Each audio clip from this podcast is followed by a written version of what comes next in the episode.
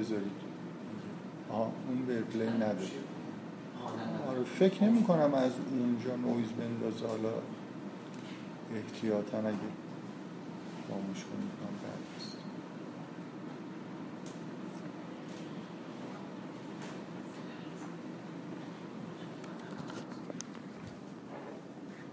شما حتما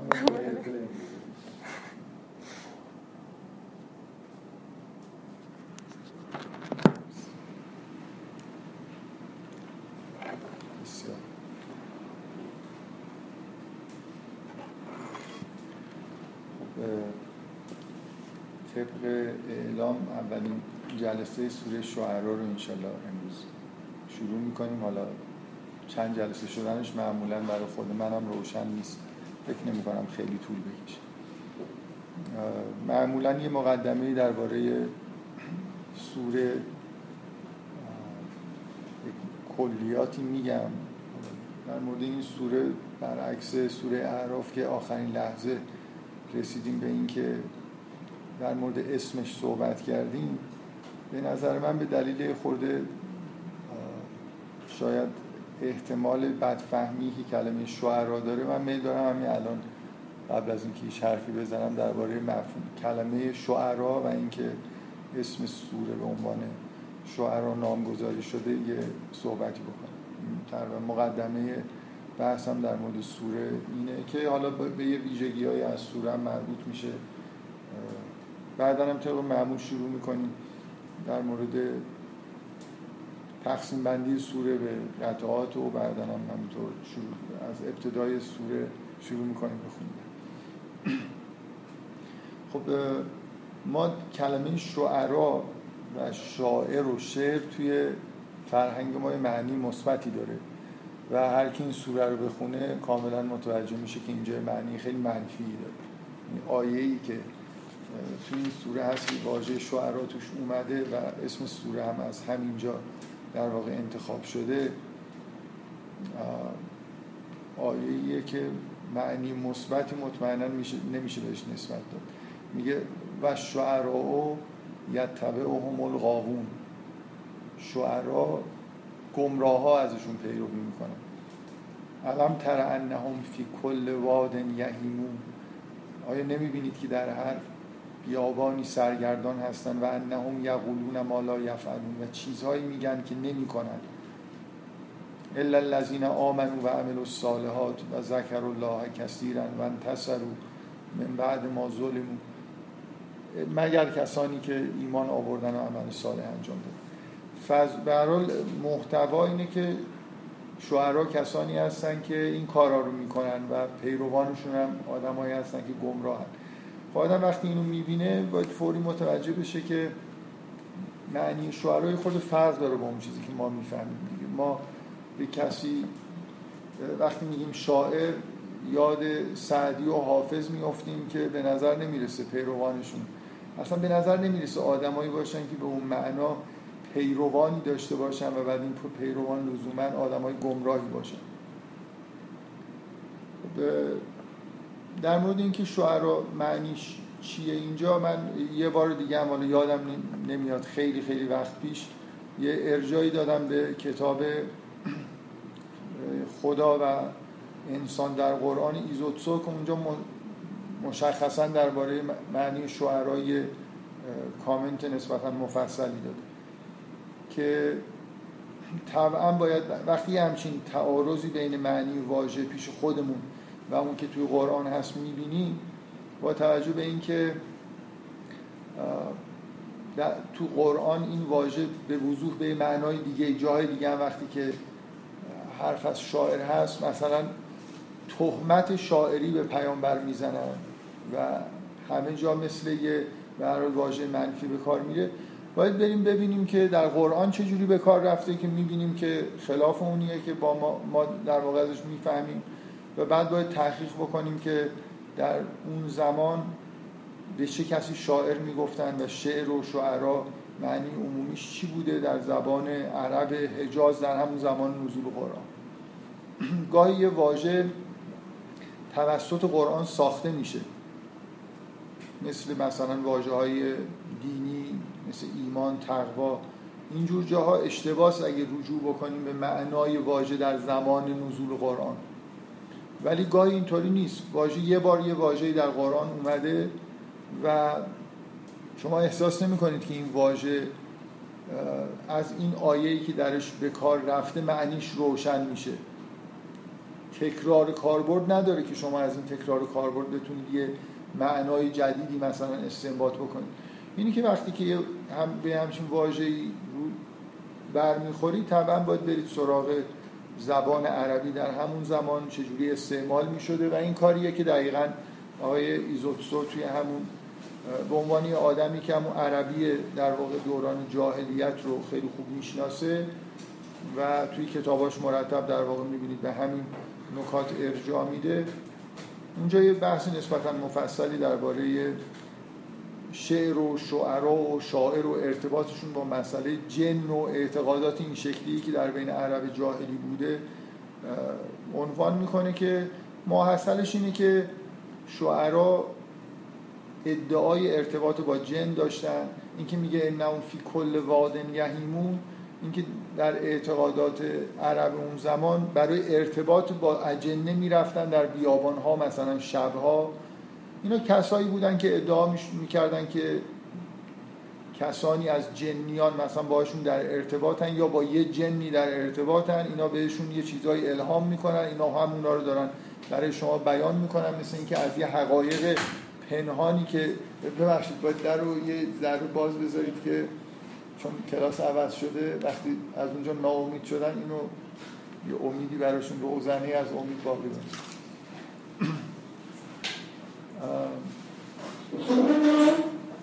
شاید کاری کردن که همیشه می‌خواستم همیشه من هر کی میومد اصرار داشتم که در رو ببندن حالا این دفعه استثناء اینجوری شد.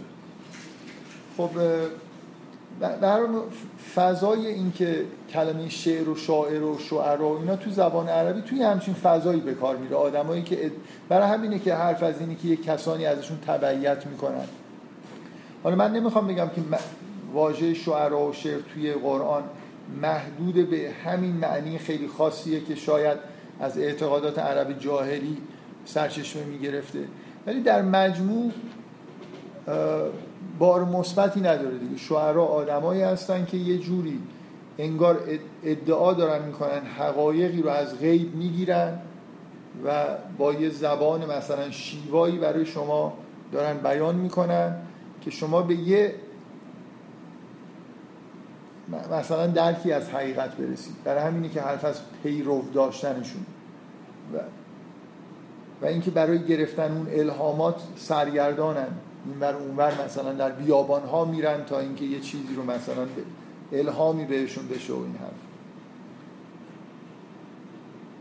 به نوعی حالا این سوره رو که می‌خونیم شعرا نماینده آدمایی هستن که در واقع در مقابل قرآن در مقابل پیامبران انگار قرار دارن پیامبران واقعا به منبع حقیقت به غیب متصلن و حقایق رو دارن بیان می‌کنن. به ویژه قرآن با زیبایی هرچی تمامتر داره اون حقیقت غیبی رو بیان می‌کنه. شاعر کسیه که یه پیامبر دروغینه دیگه. همین کار رو به اصطلاح کارش فیکه دیگه تقلبه. مثل اینکه یه حقیقتی در جهان وجود داره. اینکه میشه به یه منبع غیب وصل شد و لسان الغیب شد و یه اثری مثل قرآن به وجود آورد. یا حالا در یه سطح پایینتر مثلا دیوان حافظ. حالا یه دادن متقلب وجود دارن که میرن با یه شیوه هایی سعی می‌کنن که الهاماتی داشته باشن و این الهامات رو به زبان زیبایی بیان بکنن ولی حقیقت رو بیان نمی‌کنن. شعرا نماینده آدمایی هستن که ادعاهایی دارن در مورد حقیقت. زیبا هم ممکنه سخن بگن.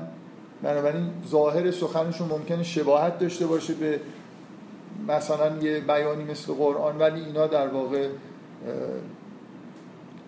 دروغ میگن و حقیقت رو بیان نمی‌کنن و یه نسخه تقلبی در واقع از یه حقیقت ازلی مثل قرآن رو در واقع دارن ارائه میدن. یه نمونه ای که توی این سوره شما آدمی که خیلی خوب حرف می‌زنه ولی همش داره چرند و پرند میگه فرعونه حالا ممکنه به معنای عرب جاهلی ادعای شعر نداشته باشه. ولی یه آدمیه که زیبا سخن میگه ولی همه رو همه حرفاش تک تک کلماتی که به کار می‌بره همش دروغ و در واقع تقلبیه. ادعای خدایی می‌کنه. هر چی میگه دیگه یک کلمه در واقع سر جای خودش به کار نمیره در حرفای فرعون. ولی می‌بینید که حرفات از یه استحکامی حالا حداقل در اگه بلایی سرش نیومده باشه مثلا در حال غرق نباشه یا در حال یه در حالت ضعف نباشه وقتی که سر جای خودش نشسته خیلی زیبا سخن.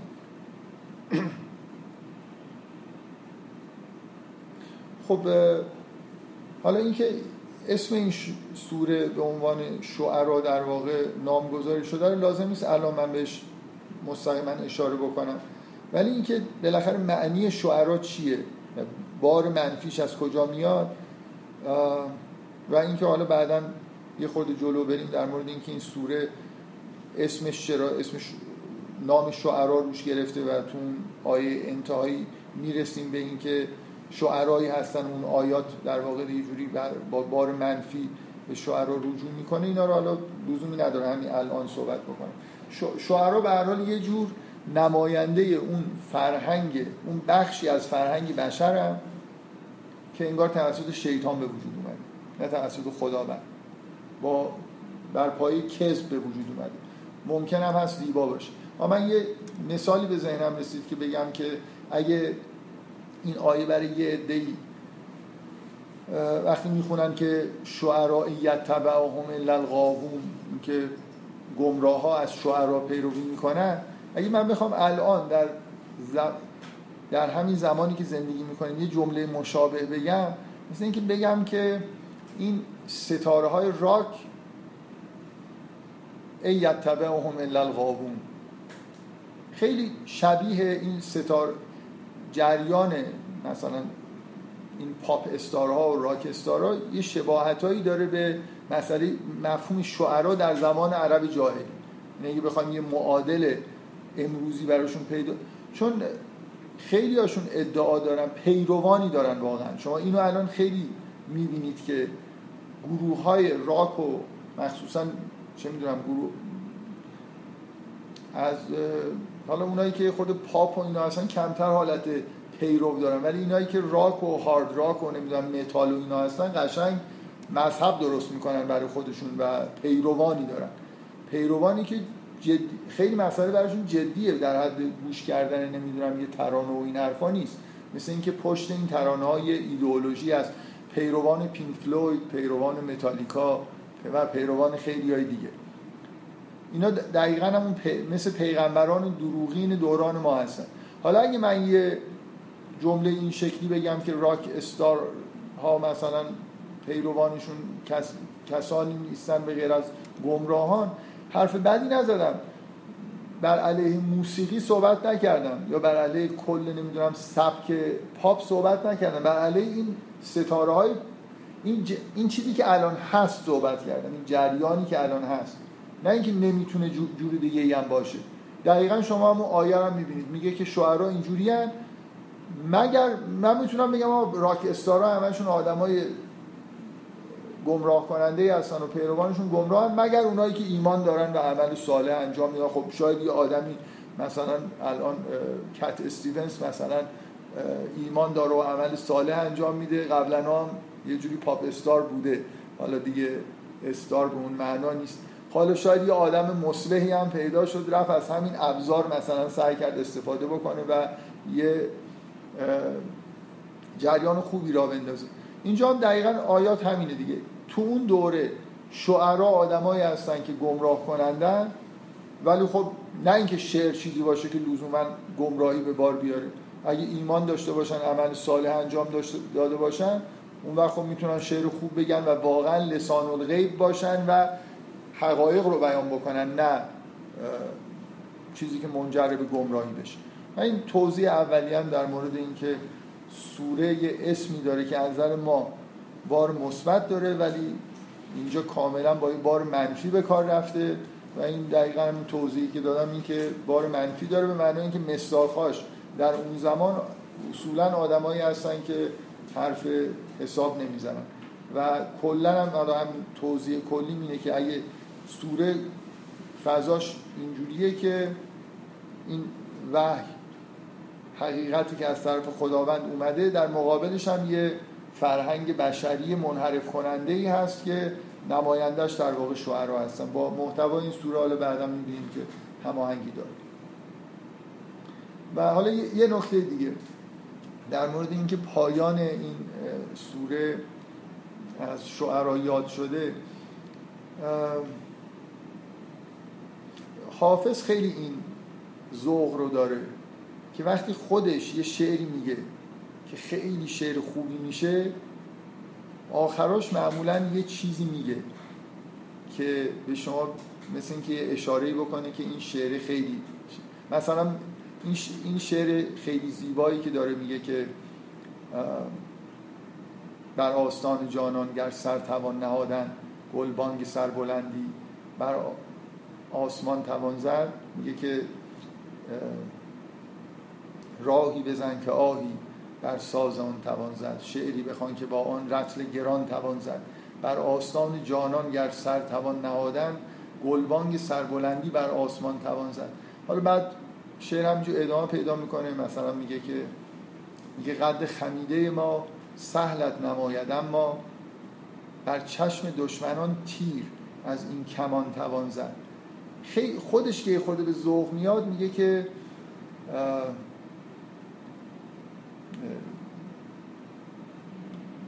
بیتی که من می‌خونم می‌خوام بخونم چیه؟ میگه که که مثل دومش اینه که چون جمع شد معانی عشق و شباب. و رندی مجموعه مراد است چون جمع شد معانی گوی بیان توان زد. یه اشاره می‌کنه که این شعر از نظر معانی و بیان شعر قویه. یه اشاره ای می‌کنه این واژه معانی و بیان رو توی این مصرع گنجونده که یه بار نکنه یه نفر این شعر رو بخونه نفهمه که اینجا خیلی از نظر تکنیکی حرفای جالبی زده شده. یه خورده این اشاره به شعرها در انتهای این سوره شاید اینجوریه. این شعر خیلی این سوره خیلی شاعرانگی داره. یعنی برای هر کسی که ادعای شعر می‌کنه اینکه بیاد این سوره رو بخونه. این سوره به شدت زیبایی بیان و انواع و اقسام تکنیک های بیان توش هست. اینه که اگه کسی ادعای شعر می‌کنه مثل اینکه خیلی شاعرانه است. و خوب بود که یه اشاره آخرش به اینکه یه رقبای مثلا گمراهی هم هستن که ادعای شعر می‌کنن بشه. اون پایانش انگار آدم رو متوجه این نکته می‌کنه که یه خورده حالا به تکنیک های شاعرانه و شاعرانه بودن و اون جنبه های زبانی این سوره دقت بکنیم. این سوره شاید ویژگیش اینه که با اینکه سوره بلندیه نسبتا ولی سک بیانی شبیه سوره کوتاه جز سیومه. یعنی آیه های کوتاه فشرده آهنگین با الفاظ خیلی خیلی مثلا جالبی که با هم دیگه هماهنگی لفظی دارن. کل این صفحات رو همینجور می‌خونید. جز سیوم چهار خط نصف صفحه از اکثر یه صفحه مثلا طول سوره هاست که این حالت شاعرانه رو داره. این شاید بلندترین سوره قرآنی که این حالت رو داره. یعنی یه قطعه کوتاهشه که نگاه می‌کنید وزن و آهنگ و اینا خیلی شبیه سوره های جز سیومه. ولی طولانی بودنش در واقع مثل سوره های جزهای قبل این سوره تو جز 19 همه ولی سبک و سیاق جز سی داره حال یه حسی از این که در متوجه این باشیم که داریم با سوره ای مواجه هستیم که به شدت این حالت شعرگونه رو داره باید داشته باشیم. همین اشاره که در واقع به شعرها در پایانش میشه. شعرها آدمایی هستن که به طور تقلبی چیزای اینجوری می‌خوان تولید بکنن. این اصلش اینه که باید تولید بشه. یه سخنی که سراسرش حقیقته و به زیبا با زیبایی بیان در حد نهایت بیان شده الفاظ و مثلا تکنیک های بیان و اینا توش رعایت شد. بفرم یه چیزی که من به ذهنم میاد که مثلا هنر صورت کلی احتمالاً مهمترین رسالتش اینه که یه سری مفاهیم یا حقایق رو به زیباترین شکل ممکن بیان کنه که میفرمایید خیلی آدم وقتی این سوره رو می‌خونه یاد شعرا نمیفته ولی من شخصا مثلا یاد هنرمندا به کلی میفتم می‌خوام بگم که این صحبتی که شما مطرح می‌کنید حالا کسی میشه مدلش کرد و اگه میشه بیشتر مثلا اختصاص به هنر داره به صورت کلی یا نه؟ اصلا نمیشه. من خیلی راستش متوجه سوالتون نشدم ولی فکر می‌کنم همه هنرها اینجوری نیست که در مقابله ببینید اینجا دقیقا شعرها مقابل کسایی هستن که مقابل قرآن هم. به عنوان کتاب خدا که کلام خداست. کسایی که در قالب کلام دارن چیزی رو بیان می‌کنن. مثلا خب به یه معنای موسیقیدانی هم که یه فرض کنید موسیقی با این محتوای گمراه کننده من اگه بتونیم بگیم می‌سازه خب اونم به یه ترتیبی همین در زمره کسانی که چیز غیر حقیقی رو بیان می‌کنن و یه در گمراه می‌کنن قرار می‌گیره. ولی مشخصا اینجا مسئله شعران دیگه. کسایی که در قالب کلام چیزی رو بیان می‌کنن که حقیقت نداره ولی کلامشون زیباست. من خواستم این چیزی بگم. شعرا به من امروزی تربیت تبرئه داشتن شما کل هنرمندان هم آوردید. هنرمندان ایت تبع هم القاوون مثلا.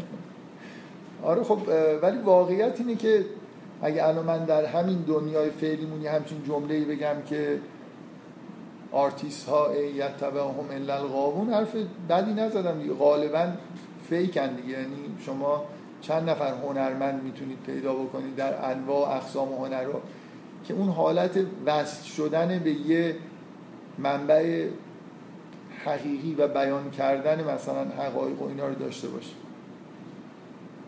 خیلی چیز خیلی دور شدیم از اینکه اصلا هنرمند یه همچین رسالتی برای خودش قائل باشه بودن به طور سنتی اینجوری بود که هنرمند یه همچین ادعایی می‌کرد الهامی داره و حقیقتی مثلا بیان می‌کنه و اینا. ولی الان اینطوری نیست.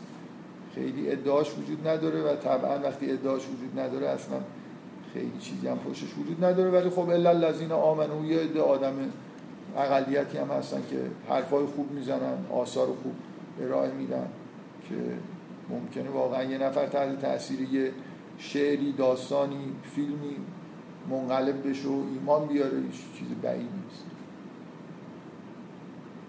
ولی همون استثنان دیگه الا حالا یه اقلیت کوچیکی شاید یه همچین کاری هم خب بگذاریم. بریم سراغ خود سوره. سوره اصلا تقسیم بندی لازم نداره. دیگه چنان تقسیم بندی شده هست که کسی لازم نیست چیزی در فکر کنه که از کجا تا کجاش چی میشه.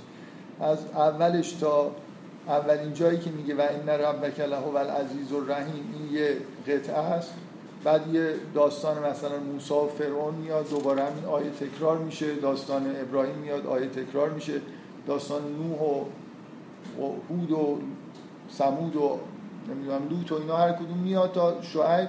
هر داستانی کاملا مشخص اولش کجاست انتهاش کجاست همین و این ربک له و العزیز الرحیم هم به صورت ترجیبا تکرار میشه و یه قطعه پایانی داریم که بعد از آخرین و این ربک له و العزیز الرحیم از اینجا شروع میشه و انه لتنزیل و رب العالمین که تا انتهای سوره رو می‌تونید بگید یه قطعه در واقع اختتامی است که بیشتر از یه صفحه و نیم تقریبا در انتهای سوره است که مستقیما خطاب باز برمیگرده به پیامبر و بنابراین اینجا اصلا هیچ بحثی درباره اینکه از کجا تا کجا روی قطعه بگیریم نداره.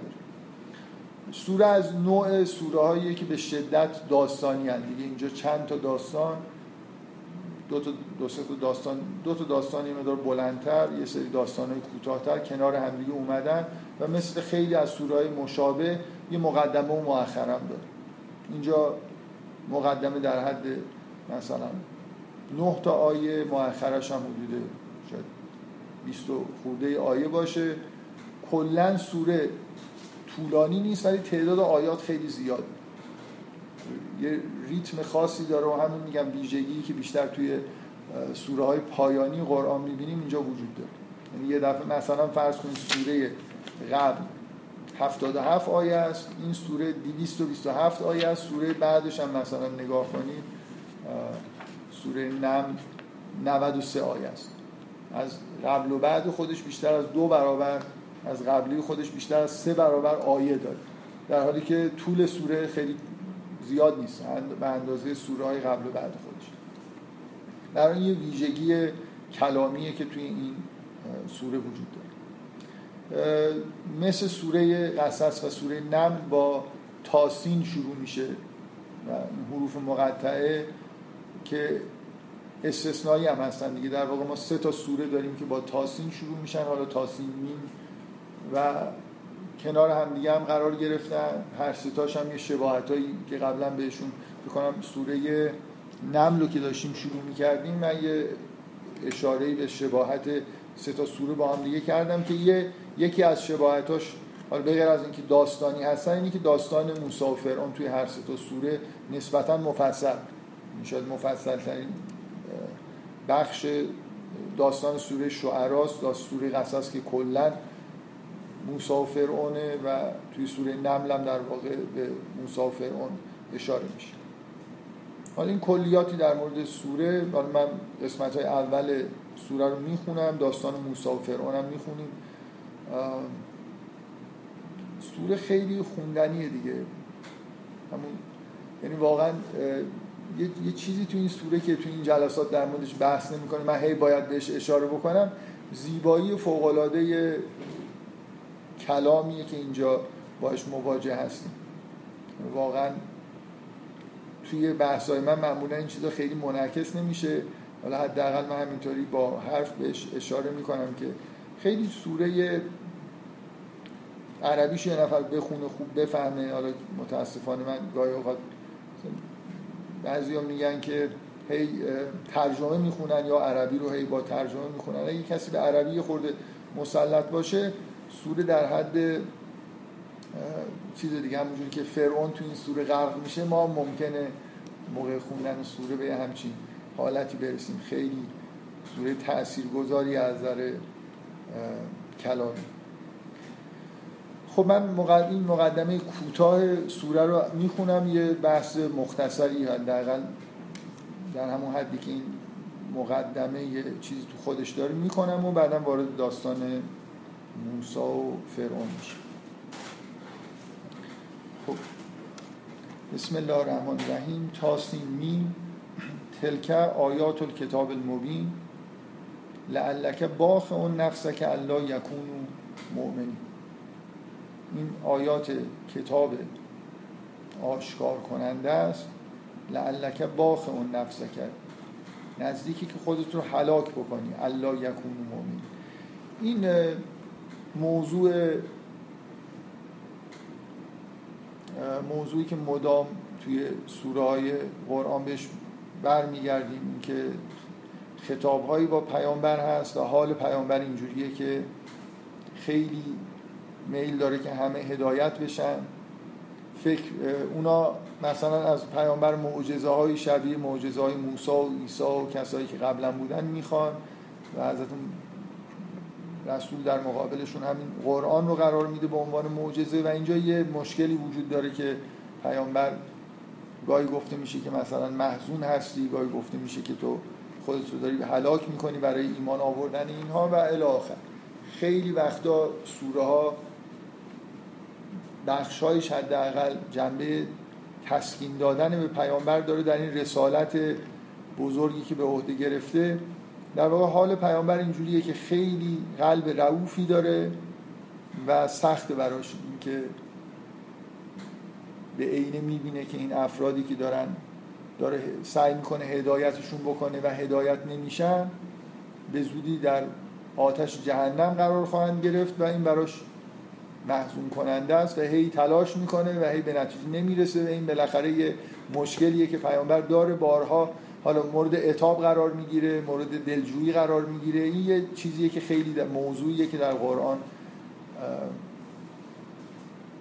به طور مداوم باش برخورد می‌کنیم و حتی در قرآن آیه هست که میگه این قرآن رو اینجوری نازل می‌کنیم لیوسب بهی فعادک کلا قلب پیامبر و تثبیت قلب پیامبر انگار یکی از اهداف اینه که قرآن لاقل به این شکل داره نازل میشه چه چیزایی الان نازل میشه چه چیزایی بعدا.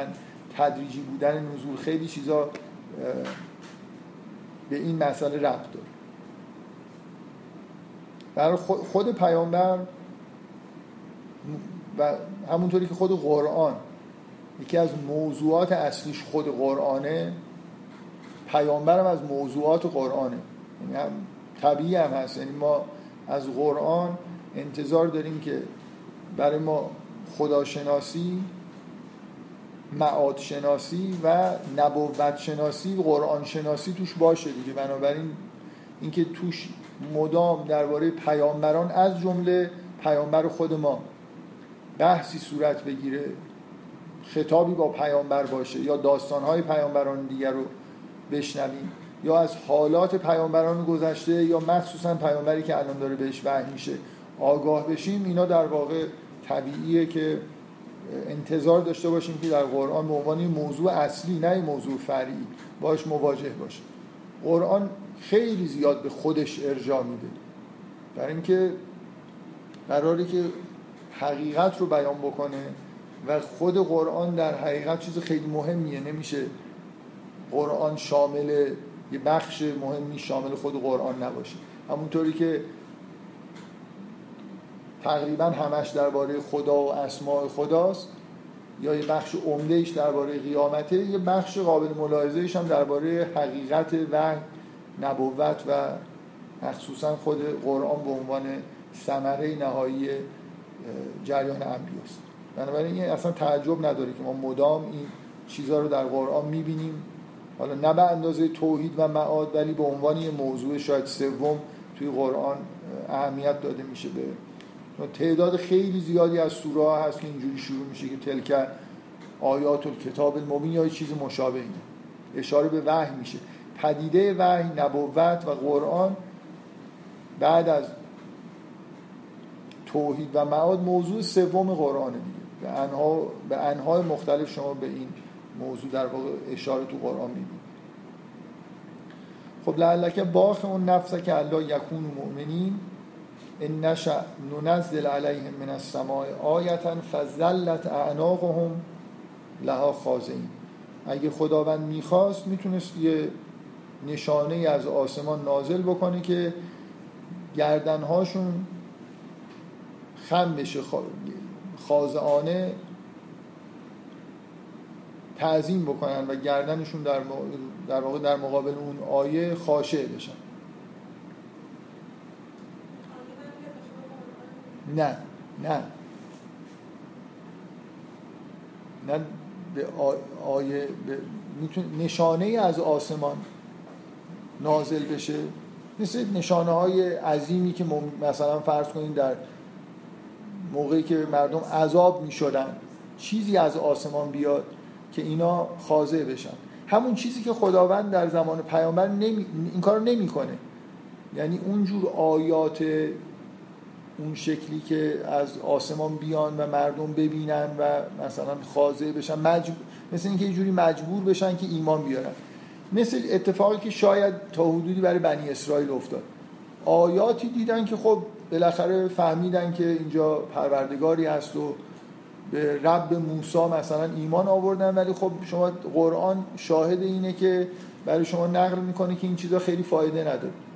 اینجور ایمان هایی که حالت اجباری دارن. یعنی یه کسی یه چیزی می‌خواد چی میگن؟ یه آیه نازل میشه طرف دهنش بسته میشه. ولی خب چه فایده؟ اقرار می‌کنه مثلا به توحید.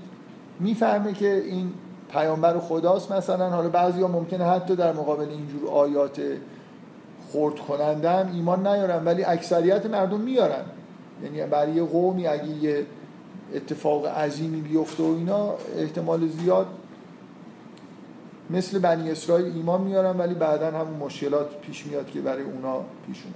به هر حال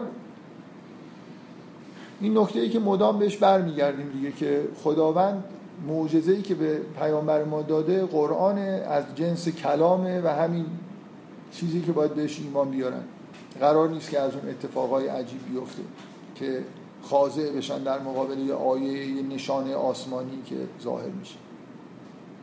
و ما یعتیه من ذکر من الرحمن محدث الا کانو انه معرضین. این خیلی این اون چیزیه که تو مقدمه فکر می‌کنم خیلی باید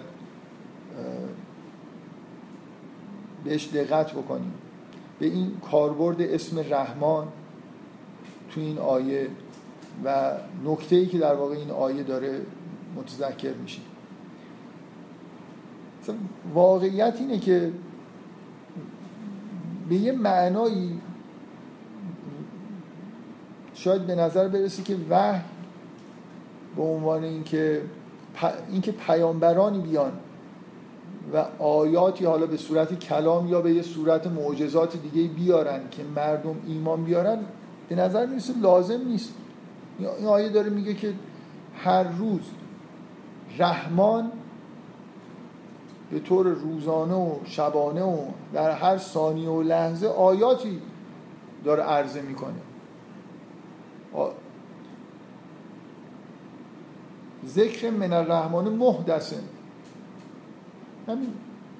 هر لحظه ذکری چیزی حادث میشه و اینا ایمان نمیارن. شما در طبیعت در تکوین تکوین سرشار از آیات الهی دیگه. کسی بخواد ببینه و ایمان بیاره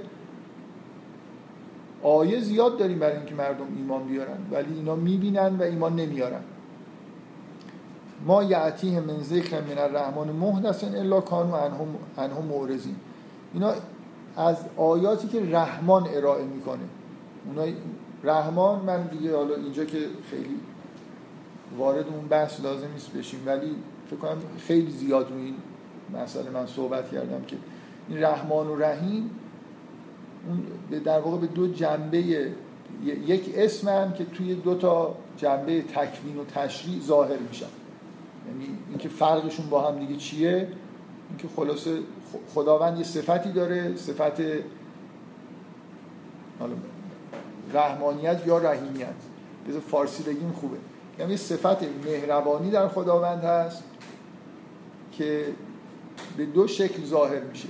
یه بار در عالم تکوین ظاهر میشه که اسم رحمانه یه بار در عالم در, در خلق ظاهر میشه که رحمانه در امر ظاهر میشه که رحیم.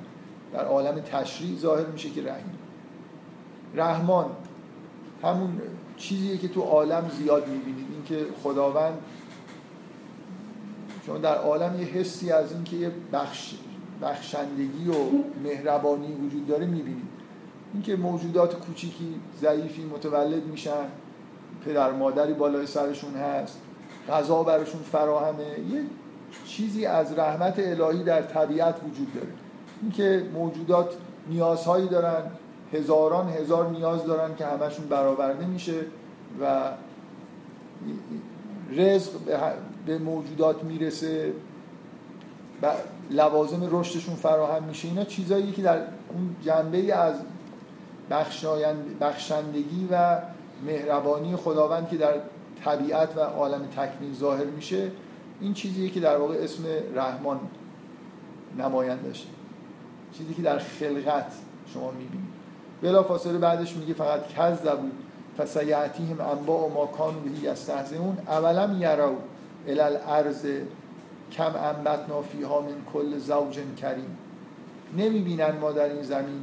این این دقیقا یکی از اون آیات رحمانیه که باید ببینن و ایمان بیارن دیگه. میگه نمی‌بینن تو این زمین چقدر انبت نافیها من کل زوج کریم. چقدر زوجهای مثلا جالبی مثلا کریم بزرگوار نمیشه اینجا معنی کرد چون خود معنی انسانی داره. بذارم واژه کریم. زوجهای کریمی که اینا رو رشد میدیم. اگه انسانی چشم دیدن آیات الهی رو داشته باشه همین به زمین نگاه کنه به همین گیاهان مثلا نگاه کنه به اندازه کافی. اینجا نشانه پروردگار نشانه رحمانیت خدا هست و ایمان میاره. دقیقا اینکه اینا آیات زیادی در طبیعت در عالم تکوین هست می‌بینن و ایمان نمیارن. فقط کذبوا فسیعتیهم انباء ما کانوا به یستهزئون. برگشتم یه آیه رو ترجمه نکرده بودم دوباره دارم می‌خونم. میگه ما یعتیه من ذکر من الرحمن محدث الا کانوا عنه مورزین. فقط کذبوا فسیعتیهم انباء و ما کانوا به یستهزئون. اینا تکذیب کردن و به زودی خبر اون چیزی که بهش استهزا کردن بهشون می‌رسه. که این آیه حالت تهدیدآمیز داره دیگه. انواع این چیزی که منظور نیست که مثلا خبر این مسخره بازیایی که در آوردن بهشون می‌رسه. یعنی اون عذابی که باید نازل بشه می‌رسه بهشون و این در واقع خبر این چیزی که بهشون می‌رسه یه حالت این شکلی داره که به زودی خبرش رو بهشون میدیم که آگاه میشن به این که چه چیزی رو مسخره کردن. یه لحن تهدیدآمیزی داره که به زودی احتمال اینکه در واقع عذاب الهی نازل بشه وجود داره. بعد میگه اولم یرا این در واقع همین که میگه ذکر من الرحمن محدثن همینه که میگه اولم یرا الارض کم انبتنا فیها من کل زوج کریم. ان فی ذالک لآیتا و ما کان اکثر مؤمن تو همین پدیده های این شکلی که در طبیعت هست نشانه ای هست ولی اکثرشون ایمان نمیاد. بنابراین یه موضوع اینه که آیات الهی در عالم تکوین به وفور یافت میشن ولی این مردم نمی‌بینند. در مقابلش خداوند کار دیگه ای هم انجام داده. اونم اینی که یه پیامبرانی هم فرستاده که اونا یه جور دیگه ای آیاتی ارائه بکنن که مردم ایمان بیارن. این این مقدمه چیزی که داره میگه مثل اینه که شما یه اسم رحمان دارید. یه اسم رحیم دارید. اون اسم رحمان تا دلتون بخواد به وفور آیه در عالم تکوین ارائه کرده. مشکل چیه؟ مشکل اینه که اینا می‌بینن ولی ایمان نمیارن.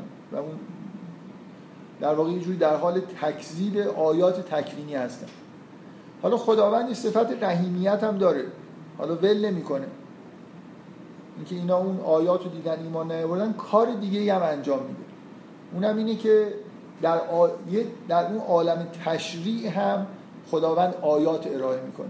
که اوجش چیه؟ این که همین یه چیزی مثل قرآن در واقع میاد. در در عالم کلام هم خداوند آیات خودش رو ارائه می‌کنه. تا بلکه اینا ایمان بیارن. این وحی و نبوت و اینا از کدوم اسم داره میاد؟ از اسم رحیم داره میاد. و دیگه از چه اسمی میاد؟ از اسم عزیز میاد. یعنی مقدمه اینه که شما این رو متوجه بشید. این این دوتا اسم که مدام توی این سوره تکرار میشن ربطشون به این مسئله وحی و نبوت چیه؟ خداوند عزیزه و یکی از وجوه عزت خداوند اینه که با کسانی که مکذب هستن و ایمان ندارن و کافرن سخن نمیگه. این این خلاف عزت یه نفره که کسی که قبولش نداره و احترام بهش نمی‌ذاره باش حرف بزن. اینی که کسی رو میفرسته که خداوند مثلا همینجوری از غیب یه ندایی بیاد مثلا به جای اینکه پیامبران بیان خداوند شروع کنه با خداوند این کار نمی‌کنه. این خلاف شعن الهیه. که با یه مش... با یه مثلا یه موجود ابلهی ببخشید مثل فرعون دهن به دهن بشه. الان اگه این حرفا رو به جای موسی مثلا خدا زده بود بعد فرعون جلوش وایستاده بود میگم نه تو خدا نیستی من خدا هستم. این خلاف عزت الهیه که توی همچین موقعیتی اصلا قرار بگیریم. معلومه که خود خداوند در قرآن هم شما می‌بینید با اینکه کسی رو فرستاده که حرف بزنه پیامش رو به کفار با قول میگه. یعنی تاکید می‌کنه که تو بگو. خدا که نمیاد با یه آدم سخیفی که هیچی نمی کور و کره حرفی بزنه. نبوت کلا ماجراش اینه. رحیمیت خداوند. یک بار دیگه انگار به این آدما فرصت میده که در حد عالم در کلام آیات الهی رو بشنون. ولی عزت خداوند این کار رو مستقیم انجام نمیده غیر مستقیم انجام میده. نتیجهش اینه که کسایی باید پیدا بشن که بهشون وحی بشه کلام بهشون داده بشه اونا برن این حرفا رو در مقابل این آدما بزنن و پیام در واقع کلام الهی رو به طور غیر مستقیم به آدما برسونن.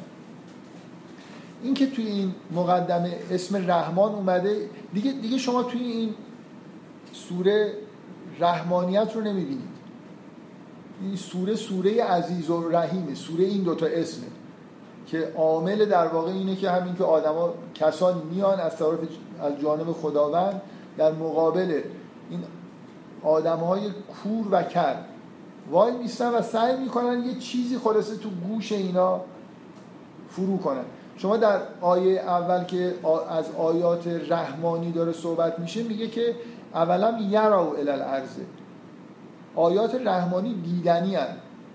شما طبیعت رو تماشا می‌کنید یه وقایع اتفاق میفته می‌بینید و آیه رو در واقع کشف می‌کنید آیاتی که عزیز رحیم میفرسته شنیدنی هن و از جنس کلام هن. شما تو قسمت انتهای سوره انه لتنزیل و رب العالمین نزل به روح الامین به لسان عربی مبین بعد مثلا گفته میشه که یه نفر هر کی زودتر سم او پیدا کرد تو قسمت آخر.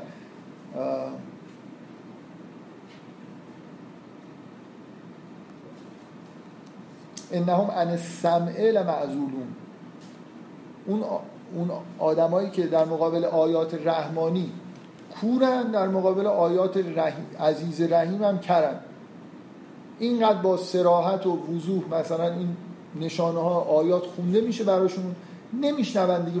سم نه اینکه به گوش کلمات رو میشنون نمی‌فهمن دیگه. سمیعی نیستن. این این مقدمه یه جوری در واقع بیان اینه که وارد این میشه که این جم... اون جنبه ای از عرضه آیات که مربوط به اون دو اسم عزیز و رحیم هست رو یعنی نبوت و پیامبران رو در واقع باش سر و کار داریم. شما دیگه قرار نیست که اینجا مثلا فرض کنید. خود این آیات رحمانی رو خداوند توی قرآن از طریق گوش هم سعی می‌کنه به یعنی حداقل از طریق گوش به مردم بگه که کجا رو نگاه کنید که این آیات رو ببینید. جنس کلام خدا از نوع چیزی که شنیدنیه. دیدنی نیست. ولی میشه توش گفت که به این نگاه کن. افلا ینظرون مثلا الال راهنمایی بر اینکه برید اون آیات رحمانی رو ببینیدم توی این آیات در واقع سمعی هست. در حالی که توی فکر می‌کنم آیات رحمانی اشاره به اینکه چجوری قرآن رو گوش بکنیم نیست. یه جور این عالم کلام یه چیزی داره دیگه یه انعطاف پذیری و یه ویژگی داره که انگار کلام شامل چیزهایی که نیست هم حتی میشه چه برسه چیزهایی که هست. یه, یه چیزی این قرآن یه پوششی در واقع به حقیقت میده که شامل اینکه چشم نه فقط گوش رو باز می‌کنه می‌تونه چشم رو هم باز بکنه. بنابراین شما این شکلی نیست که با خوندن قرآن فقط به رحیمی به عزیز و رحیم برسید. به رحمان هم می‌رسید. واقعا ممکنه یه نفر تأثیری که از خوندن قرآن می‌گیره اینه که تو این آیات تکوینی که تو قرآن به زیبایی بهشون اشاره میشه یه جرقه هایی تو ذهنش بزنه که بتونه آیات الهی رو در طبیعت ببینه. در واقع اون آیات رحمانی رو مشاهده بکنه. این یه مقدمه است خطاب پیامبر درباره این مسئله که قرآن نشانه خداوند نشانه اون در واقع از طریق دو تا اسم عزیز و رحیم مثل کل نبوت اینجوریه. در حالی که آیات رحمانی در طبیعت فراوان هستن. اینکه اینا یه نشانه هایی می‌خوان اینا در واقع یه نشانه هایی می‌خوان در طبیعت ببینن. ولی غیر از اون چیزهای طبیعی که وجود داره یه چیز غیر طبیعی ببینن که به خداوند ایمان بیارن. محتوای آیات یه جوری در واقع همون تذکر پیامبره در مورد اینکه قرار نیست که برای این مردمی که خب پیامبر مسئولیت هدایتشون رو داره اونایی که معاصر پیامبر هستن چیزی به غیر از قرآن و کلام الهی بیاد. خب این فی ذالک لآیتا و ما کان اکثر هم مؤمنین و ان ربک لهو العزیز الرحیم. اون آیات رو نمی‌بینن خداوند عزیز و رحیمه. حالا دیگه داستان ها شروع میشه. این داستان ها همون جلوه داستان های نبوته که جلوه دو اسم عزیز و رحیمه که اینطوری در واقع یه بار دیگه به انسان ها شانس اینو میده که با آیات الهی مرتبط بشه. خب اولی داستان موساست. بله بفهم صحبت که شما مطرح می‌کنید که ما دو آیه داریم و ظاهرا هم به نظر میاد که تعاریفشون خیلی با هم فرق داره خیلی از هم دورن. مثل دیدن و شنیدن. دیدن و شنیدن خیلی که اصلا دور نیستن. دو تا راه ادراکن دیگه. ولی بالاخره خب دیدن و شنیدن با هم فرق اینکه شباهت لفظی داشته باشه خودم واقعا نمی‌دونم. یعنی من خب اولین چیزی که به ذهنم میاد اینه که وقتی من یک کلمه رو تو قرآن می‌بینم و مشابه, مشابه اون می‌بینم که جای دیگه هم استفاده شده. احتمالا سعی می‌کنم یه ورش مشترک خیلی جدی به چه واژه‌ای دارید اشاره می‌کنید آیه که میگم مثلا آیه دوم سوم این کلمه رو به کار می‌بره و خیلی جای دیگه. شما دارید میگید که این خیلی از جاها مثلا دقیقا به یه معنی اشاره داره خیلی از جاها به یه معنی نه همه جا یه معنی داره دیگه نشانه است. چیز آیه یعنی یه چیزی که شما می‌بینید به یه چیزی دیگه در ورایش می‌رسه. خب یه معنی داره آیه نشانه الان کلمه نشانه در زبان فارسی چجوری؟ سای... ساینه. آیه در قرآن یه معنی مشخصی داره دیگه. یه چیزی که شما از من, من این یه چیزی رو می‌بینم یا میشنوم به یه حقیقت ماورای این می‌رسم. این, این برای من یه نشانه ای از یه چیز دیگه. من این کلمه نشانه رو شما تو زبان فارسی چجوری می‌فهمید؟ چیزی که من رو به به یه چیز دیگه هدایت می‌کنه به یه حقیقت مثلا یه حقیقت توحید نشانه هایی در طبیعت داره. و آیاتی در قرآن هست که بیان می‌کنه توحید. من ممکن قرآن بخونم به یه متن بخونم به توحید برسم.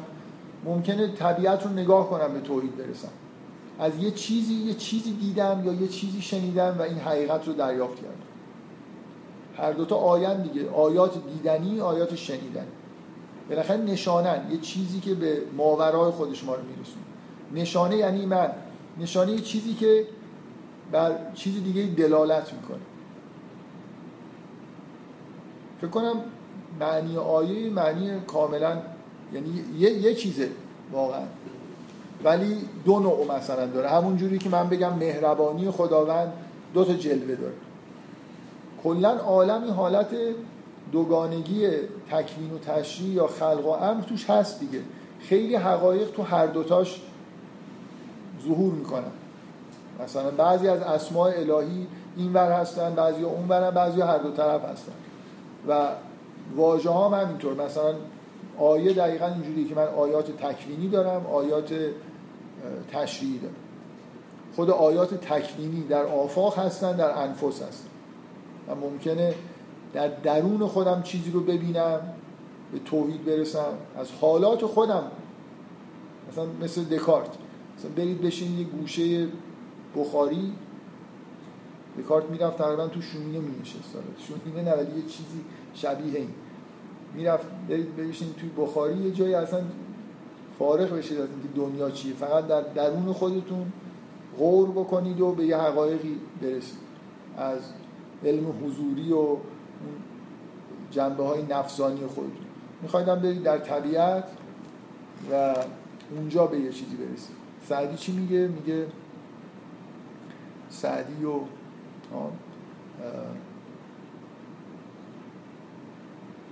میگه زاهد و مثلا کنج خلوت سعدی و طرف نمام صحرا یه چیزی. صاحب هنر نگیرد بر بی هنر بهانه.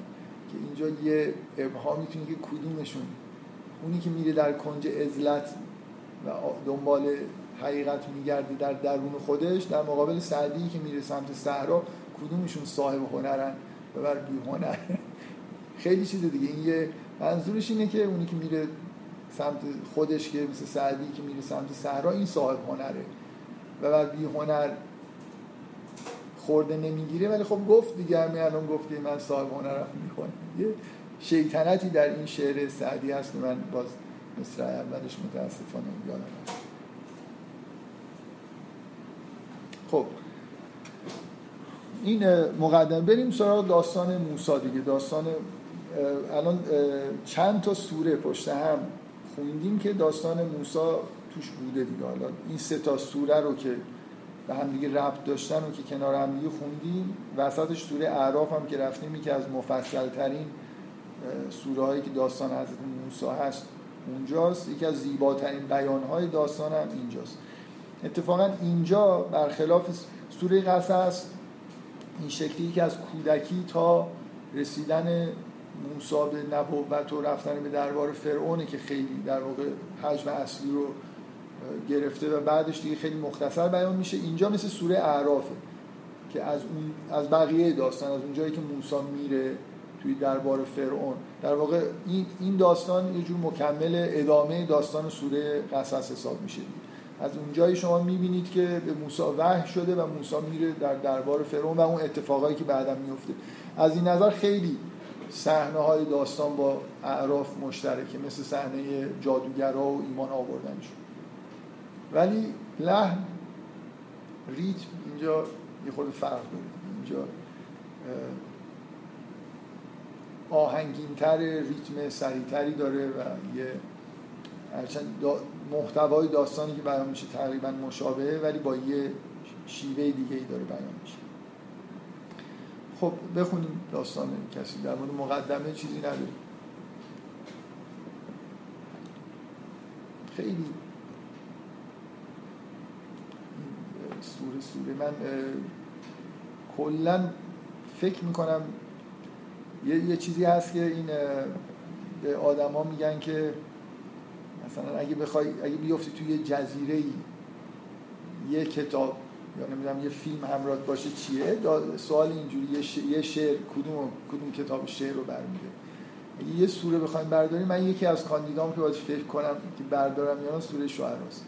خیلی سوره تاثیرگذاری حالا رو هر کسی یه چیزی تاثیر می‌ذاره. ولی اینجا اصلا داستان موسی داستان ابراهیم که اصلا من نمی‌دونم چجوری باید در موردش حرف زد. خیلی این آیات تأثیر گذارن زیبا هستن. جور خاصی هن حالا بالاخره. حالا بگذاریم بریم من همین در حد ظاهر داستانی که روایت میشه. اگه یه جایی نکات خاصی به نظرم رسید میگم ولی بیشتر هدفم اینه که مثل معمول درباره کلیت سوره صحبت بکنم خب و از نادا رب موسا ان اعتل قوم از ظالم وقتی که خداوند به موسی ندا داد به یاد بیار اون موقعی که به خداوند به موسی ندا داد که برو سراغ این قوم ظالم. قوم فرعون علا یتقون. قوم فرعون؟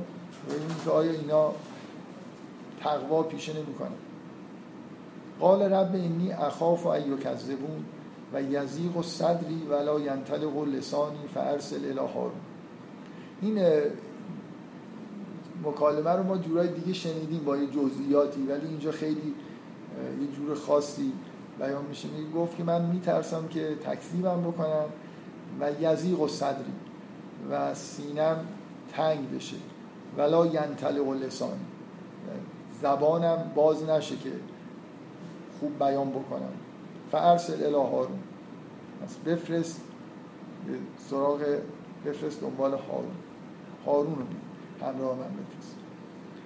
و لهم علیه زنبون فاخاف و یختلون من یه گناهی مرتکب شدم که میترسم اونا منو بر این خاطر بکشن. قال کلا فذهبا. شما دوتا برید به آیاتنا. انا معکم مستمعون. دیگه اینکه خداوند بگی که باشه حالا مثلا هارون رو میارم. همین یکی کلا فذهبا دوتایی برید با هم دیگه. به آیاتنا انا معکم مستمعون. ما همراه شما میشنویم. توی این قسمت داستان موسی مثلا فکر می‌کنم تو سوره تاها اینکه شما برید ما هم همراه شما میایم. خیلی حالا اینجا خیلی مشخصا بعدا روی این تاکید میشه. برای اینکه داستان که داره تموم میشه اینکه ببینید اون نکته ای که گاهی یه،, یه چیزی قبل از اینکه داستان شروع بشه مثل اینکه مثلا یه مقدمه گفته میشه تاکید روی این مسئله عزیز و رحیم. مثل یه چیزی شما دیگه بقیه داستانی که دارید می‌خونید یه جوری مثل اینکه این خدا رو با این دوتا اسم توی ذهنتون دیگه جا میفته این عبارتی که اولش خداوند میگه که برید منم با شما میام. اگه یه نفر داستان داره می‌خونه واقعا این آیه رو خونده. دیگه بعدش همش توی فضای داستان که هستید این حس این که الان خدا اینجا همراه اینا هست و باید داشته باشید روی این تاکید شده دیگه. همیشه خدا همه جا هست. یه آدمی که به حالت ایمان رسیده همیشه این در تمام این داستان ها هر وقتی داره هر چیزی رو می‌بینه یا می‌خونه این حس رو داره. ولی اینجا از ما انگار خواسته میشه که اینجوری داستان رو نگاه کنیم. موسا رفت همراه با هارون خدا هم باشون بود. تمام این مزخرفاتی که فرعون گفت خدا میشنید. یعنی این خیلی حسه و من باور کن دارم می‌خونم. خیلی سخته خوندن یادآوری این که فرعون چی گفت در حالی که شما حستون اینه که خدا اونجا داره میشنوه. در این چرندیاتی که این می‌پرسه کیه؟ رب ببینید این مثلا دیوانه است. این حالت غفلتی که این آدما دارن. اینکه این سوره شما رو انگار دعوت می‌کنه ناچار می‌کنه که به این مسئله دقت بکنید که همه این حرفا رو خداوند داره میشنوه. خدا همراه موسی و هارون اومده توی دربار فرعون. این صحنه اینجوریه. فرعون هست موسی اینا یه سری موجودات کوچیک هستن خدا اونجا وایستاده بعد این داره یه چرت و پرتایی میگه. خیلی موسی داره با وضوح سعی می‌کنه چیزهای خیلی ساده ای بگه خیلی حقایق خیلی ساده ای و این با قاطعیت و با شاعرانگی خیلی حرفای قلمبه سلمبه یه سری مزخرفات میگه و همه اینا رو خداوند داره میشنوه. اینکه تاکید روی این مسئله میگه که اذهبا به آیاتنا انا معکم مستمعون. جان؟ بله. کلا کلا اون, اون میگه که ممکنه منو بکشن و چیکار کنن و اینا. میگه کلا هوا به آیاتنا انا معکم مستمعون. انتهای داستان. میگه که فلما ترا الجمعانه قال اصحاب موسا انا لمدرکون. وقتی که اینا لشکر فرعون دیدن ترسیدن گفتن که انا لمدرکون. اینا ما می‌گیرن. ما رو قال کلا ان معی ربی سیهدین کلا ان رب. اینکه این معیت خداوند دیگه در ابتدا و اولین جای داستان تقریبا با انتهاش یه بار خداوند اینو میگه یه بار از زبان موسی این که موسی تمام مدت هر کاری هر چی داره میگه هر کاری که داره می‌کنه خدا هم کنارش وایستاده دیگه معیت داره. برای این داستان خیلی انگار ما دعوت میشیم که اگه عادت نکردیم به اینکه هر صحنه ای که می‌بینیم تو زندگیمون یا هر چیزی که تو قرآن می‌خونیم این حس این که خداوند اونجا هست ناظره و داره میشنوه و این حالت معیت رو داره دعوت میشیم از همین ابتدا که اینجوری این داستان رو نگاه کنیم. هر جا که موسی و هارون رفتن خداوندم باشون رفت و مخصوصا تاکید می‌کنه. تاکید روی سمعه برای خاطر اینکه تاکید روی این سوره روی همین کلام حق و کلام باطله. تاکید می‌کنه که ما میشنویم. چیا رو میشنویم؟ همین چرندیاتی که اینا مثلا فرعون میگه چیزایی که جادوگرا میگن حرفی که حتی بنی اسرائیل می‌زنن ای وای الان اینا ما رو می‌گیرن می‌کشن. اینا رو همه رو خداوند میشنن.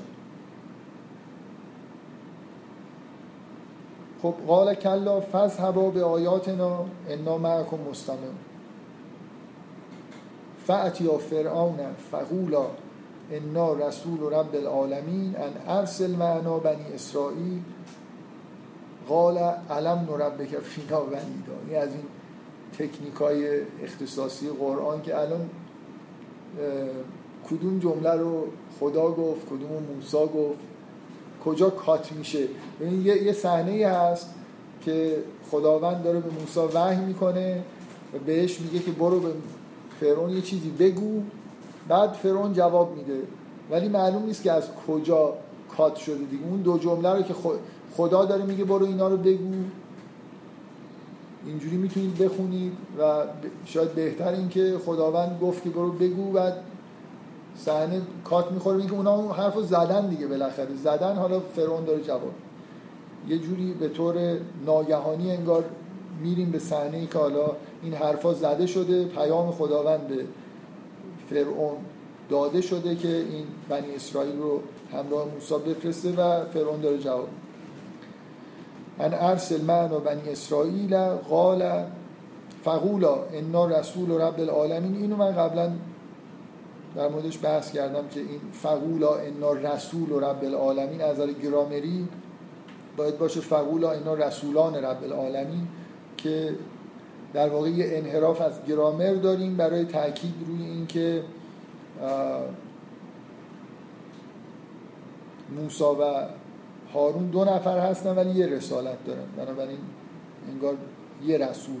انا مثلا انا رسول از نظر جمع و مفرد با هم سازگار نیست.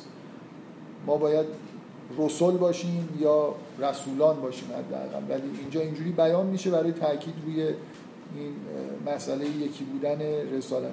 فکر می‌کنم این یکی از اون تو این کتابای ضد قرآن و ضد اسلام و اینا یکی از ایرادایی که به قرآن می‌گیرن میگن که تو قرآن یه سری غلطهای گرامری وجود داره. فکر کنم یکی از اون غلطهای گرامری که بهش اشاره می‌کنن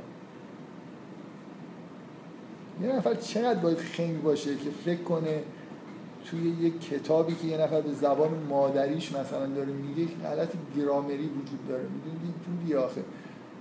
گرا... اصلا گرامر چیه؟ گرامر هم چیزی که مردم میگن بعدا از روش گرامر استخراج میشه دیگه.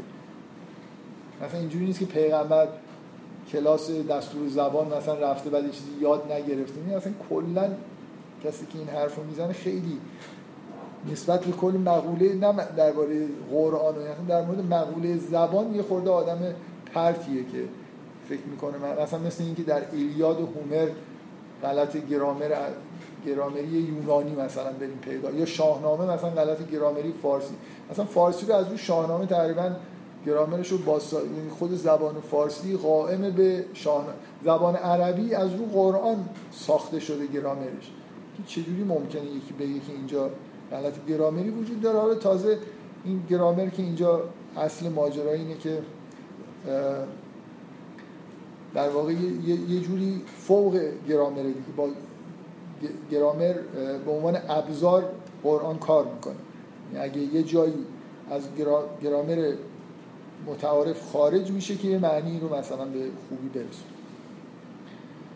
خب ان ارسل معنا بنی اسرائیل قال علم نربک فینا ولیدن و لبست فینا من امور کسنین چقدر؟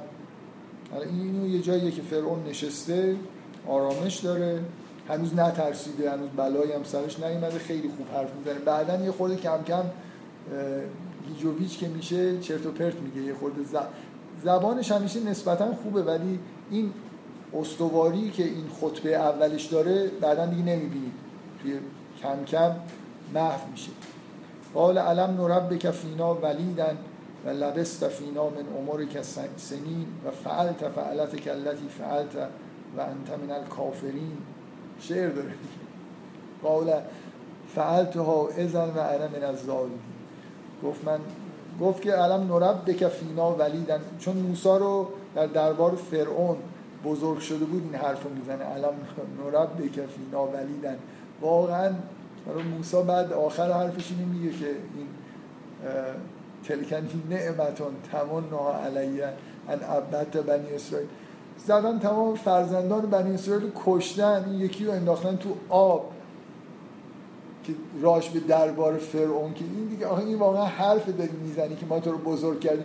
خب و اینکه خب شاید به نفعش بود پدر مادرش مثلا بزرگش بکنن. که بعد از ظلم اینا اینو انداختن تو آب اونا گرفتن حالا این یکی رو نکشتن.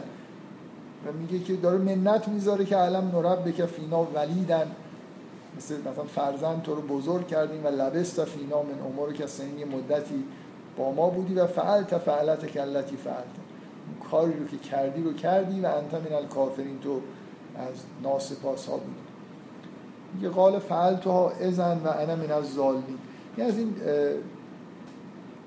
من نمی‌خوام زیاد سر این بحث بکنم. از این حرفاییه که یه نفر رو دیگه یعنی یه نفر حرف ناحقی هم می‌زنه گاهی اوقات یه چیزی میگه دیگه بحث بسته میشه دیگه. حالا وارد جزئیات بشیم که من چیکار کردم تو چیکار کردی؟ میگه قال فعل تو ازم و انا من از اون کارو من یه وقتی کردم که گمراه بودم. ففررت منکم لما خفتکم فوهب لی ربی حکما و جعلنی من المرسلین فرار کردم رفتم حالا خداوند به من حکم داد و از مرسلین حالا گذشته من سیس معیار حال فعلی افراد است. تو ایران گاهی اوقات معیار حال فعلی افراد است گاهی گاهی حال گذشتهشون بسته به مورد. موسی می‌خواد بگه بابا حالا مثلا سی سال پیش من یه کارایی کردم اینو ول کن الان من رفتم اینجوری شده یه حکمی به من دادن از مرسلین هستم. بیا حالا داریم با هم دیگه صحبت می‌کنیم. و اون موضوعی که اون دوست داره انگار نقطه ضعفی که روش تاکید بکنه رو کات می‌کنه دیگه. حالا یه چیزی مربوط به گذشته بوده یه جوری قبول می‌کنه که یه اشتباهی کرد. و تلکن نعمتون تمنها علیه ان عبدت بنی اسرائیل. حالا این چیزی بود منت سر من می‌ذاری که بنی اسرائیل رو بنده خودت کردی. قال فرعون و ما رب العالمین. موضوع بحث عوض میشه یه چیزی در مورد اینکه تو کی هستی من کی هستم و چی کار کردیم و اینا گذشته میگه. جوابی که موسی میده حداقل حالا نتیجهش اینه که فرعون یه جوری میره سر اصل مطلب. اون رب العالمینی که تو میگی که از طرفش رسالت داری و اومدی این حرف آوردی که اینا رو ببری گفت فقولا انا رسول و رب العالمین. حالا میگه که اول اون به خودش گیر داد حالا میگه که اون رب العالمینی که تو رو فرستادی اصلا کیه؟ ما رب العالمین. قال رب السماوات و الارض و ما بینهما ان کنتم موقنین. قال لمن حوله الا تستمعون.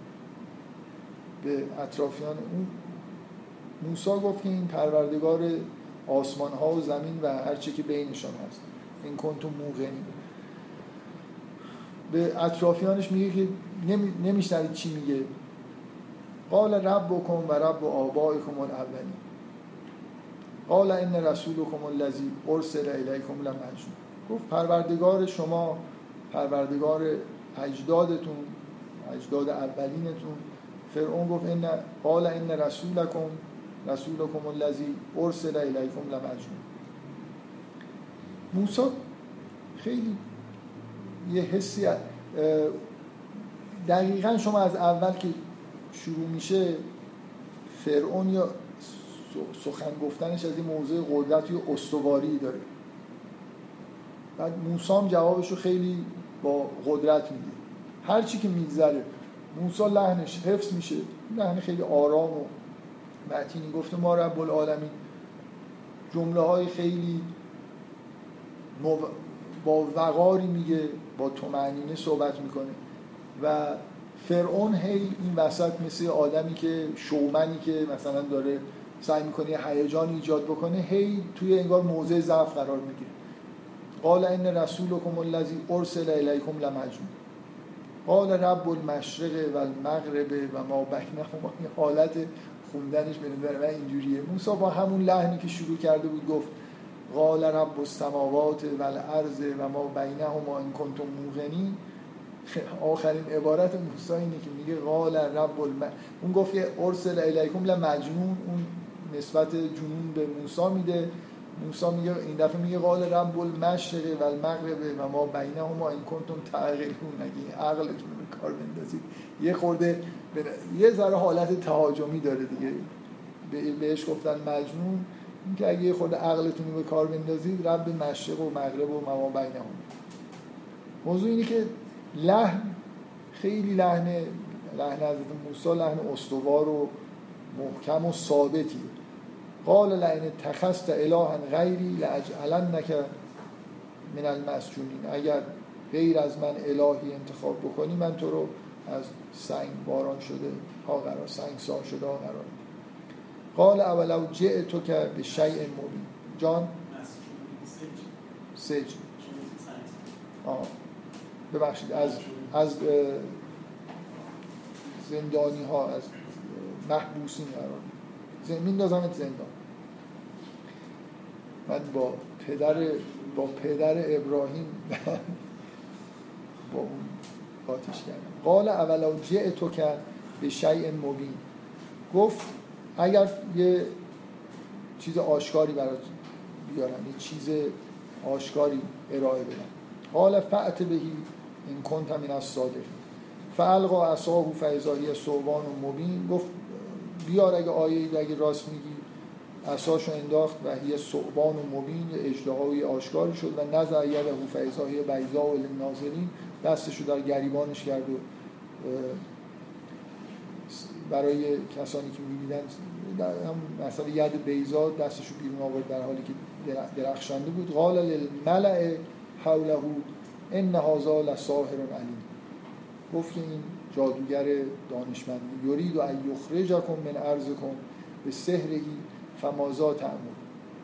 دیگه ببینید فرعون از منطق دیگه استفاده نمی‌کنه. دیگه هی میره به سمت اینکه از احساس مثلا از اینا رو بترسونه از اینکه این می‌خواد یه سرتون بیاره.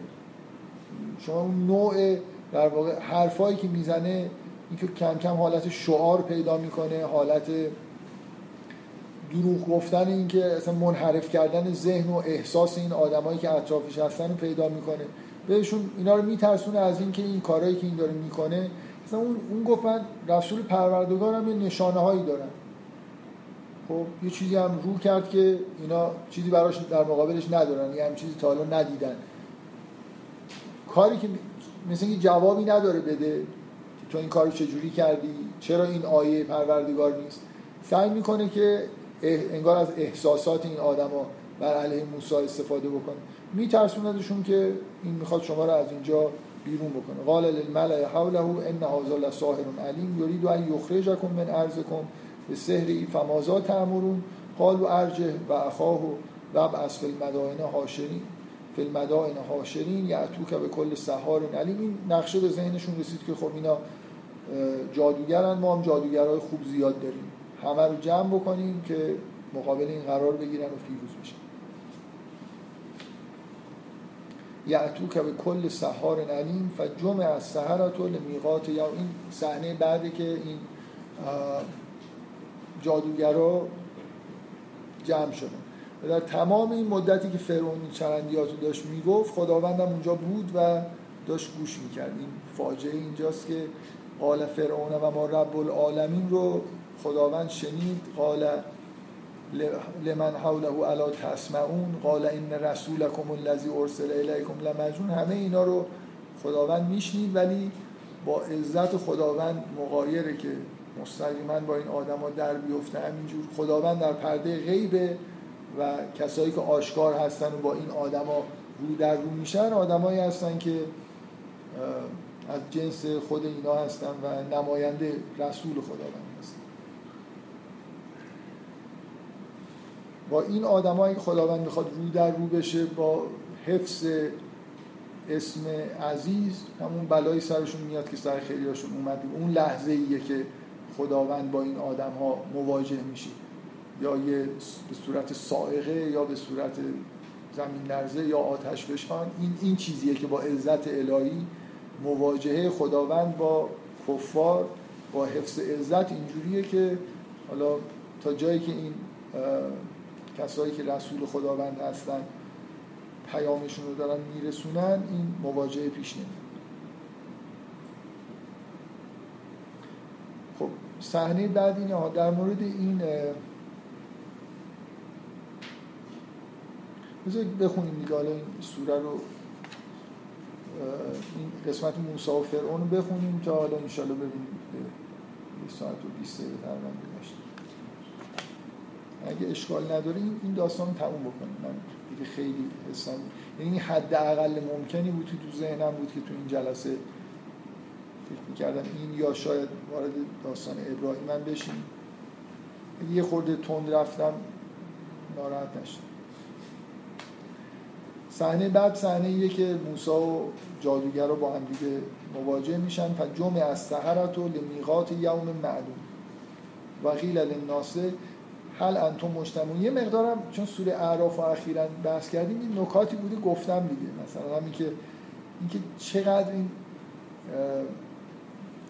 فرعون و مشاوراش و اینا بر علیه خودزنی می‌کنن. یعنی این صحنه رو ترتیب دادن مثل چیز دیگه مثل این بهترین صحنه ای که می‌شد ترتیب داد برای حضرت موسی این بود که همه جادو همه مردم رو جمع بکنی و همه جادوگرا رو بیاری که یه همچین اتفاقی بیفته. اگه موسی درخواست می‌کرد و سعیش رو می‌کردم نمی‌تونست این کار خودش انجام بده. فجمع از سهرت و لمیقات یوم معلوم و غیل للناس هل انتم مجتمعون. مردم هم جار زدن که همتون بیاید نگاه کنید. لعلنا نتبع السهرت ان کانوا هم الغالب ان کانوا هم این تبعیت از سهره چیزی از آخرش که از شعرا می‌خوان از جادوگرا تبعیت بکنن. اینا هم جادوگرا هم چیدن یه جوری مثل موجودات مرتبط با غیب دروغگو هستن.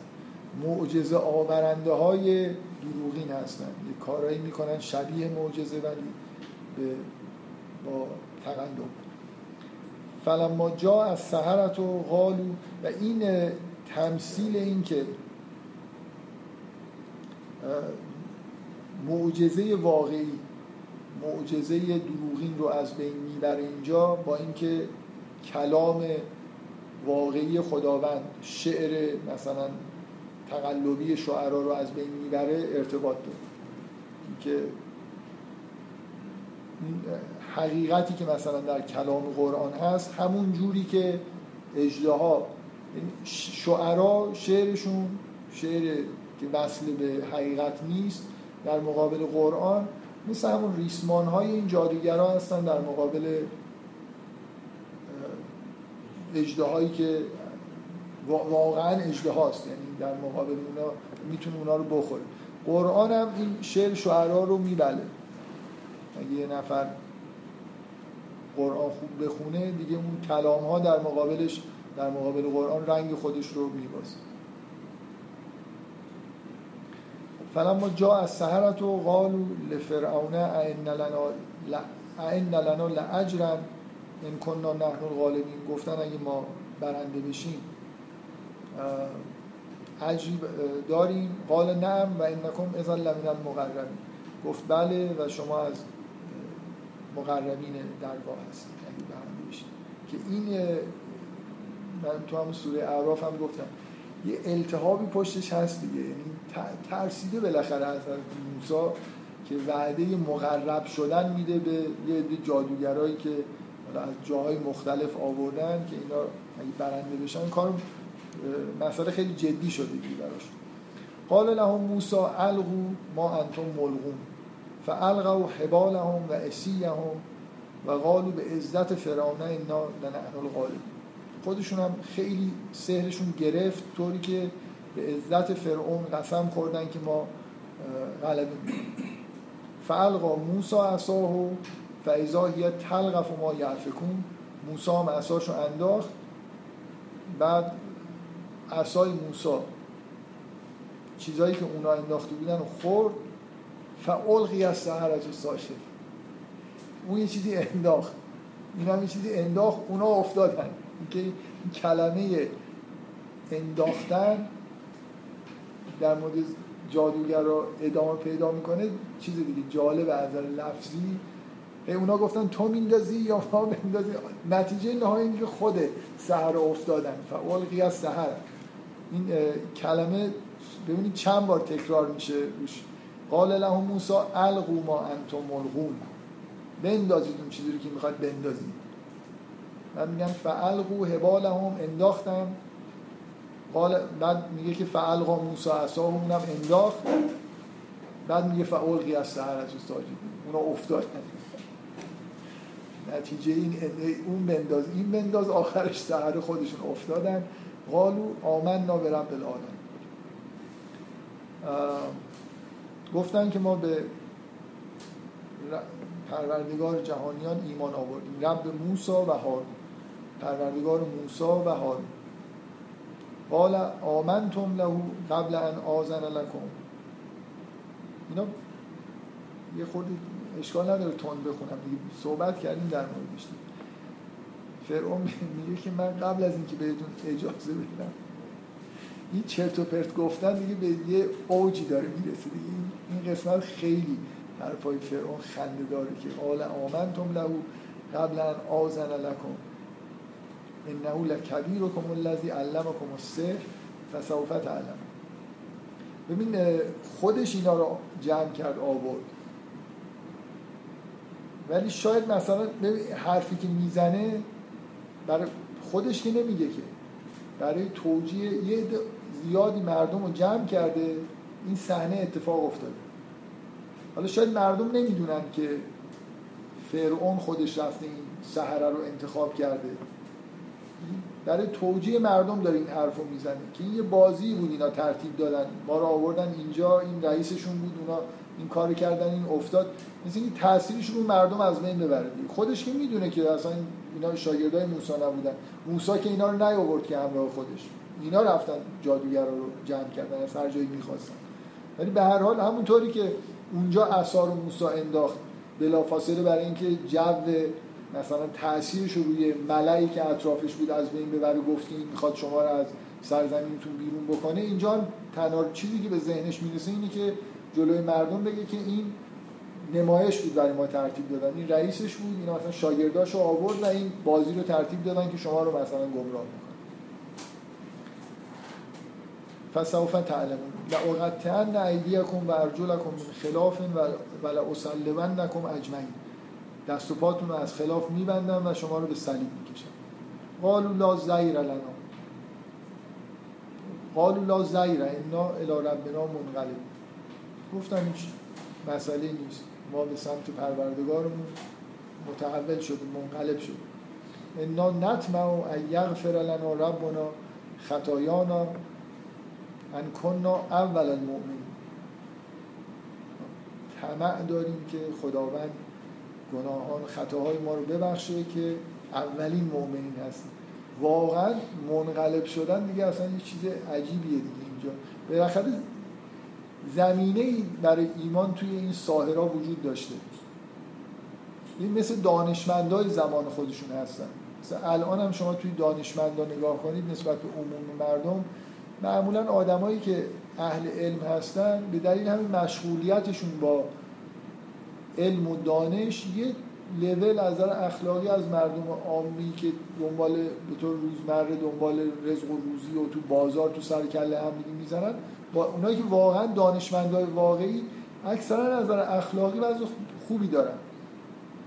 و بنابراین چون از نظر اخلاقی آدمای خوبی هستن اکثرشون آدمای متواضعی هستن انسان دوستن زمینه برای ایمان هم براشون فرمون موانع اخلاقی وجود نداره. این جادوگرایی هم که اومدن که جادوگرای خوب بودن دیگه سطح بالا بودن یه حسی از جنبه اخلاقی و اینا درشون هست. اصلا واقعا یه, یه حقیقتی رو در مقابل خودشون دیدن می‌فهمن که این سحر نیست و مثلا در یارو میگه من این کارو می‌کنم اون کارو می‌کنم میگن اشکال مسائلی نیست.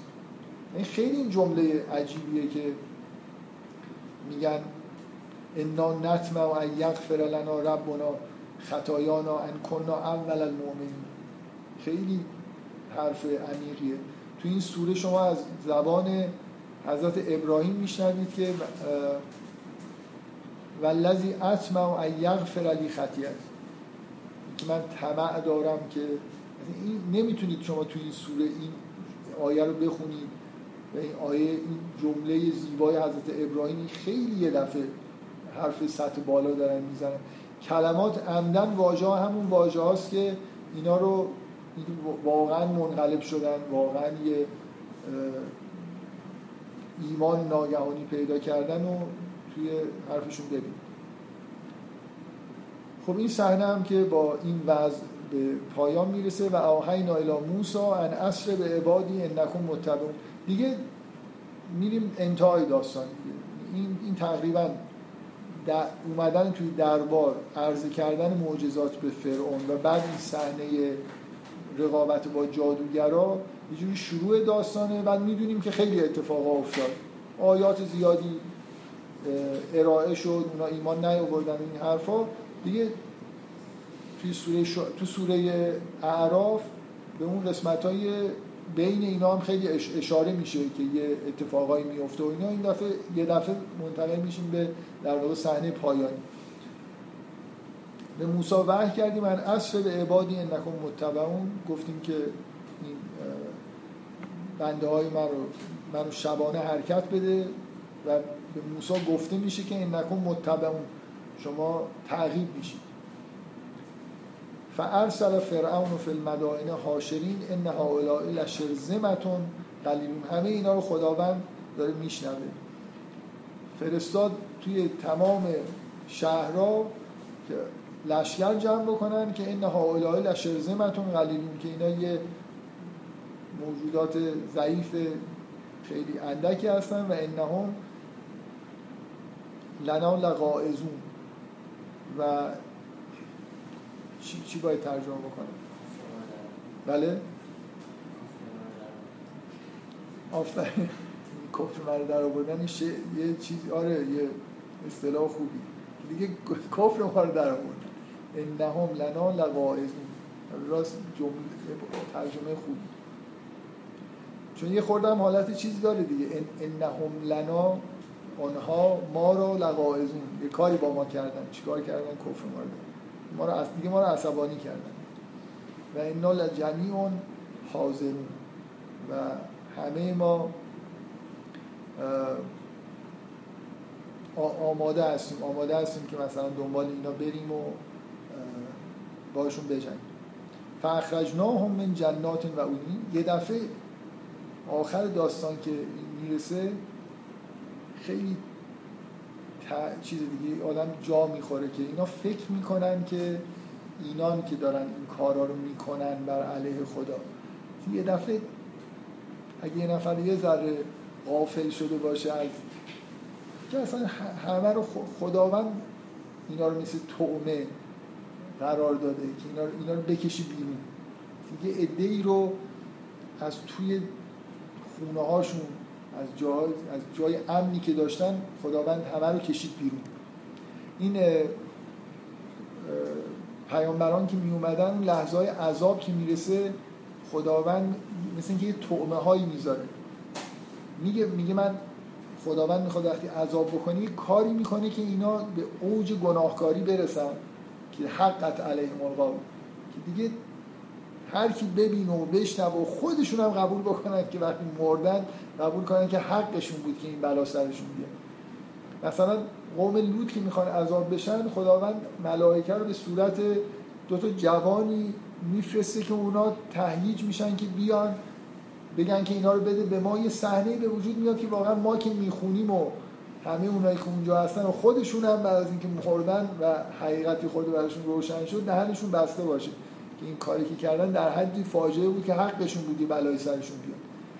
حالا ظلمی که فرعون می‌کرد کلا از نوع ظلم پادشاه که برده بگیر و مردم رو بکشه و این حرفا بود واقعا بنی اسرائیل عین تومن.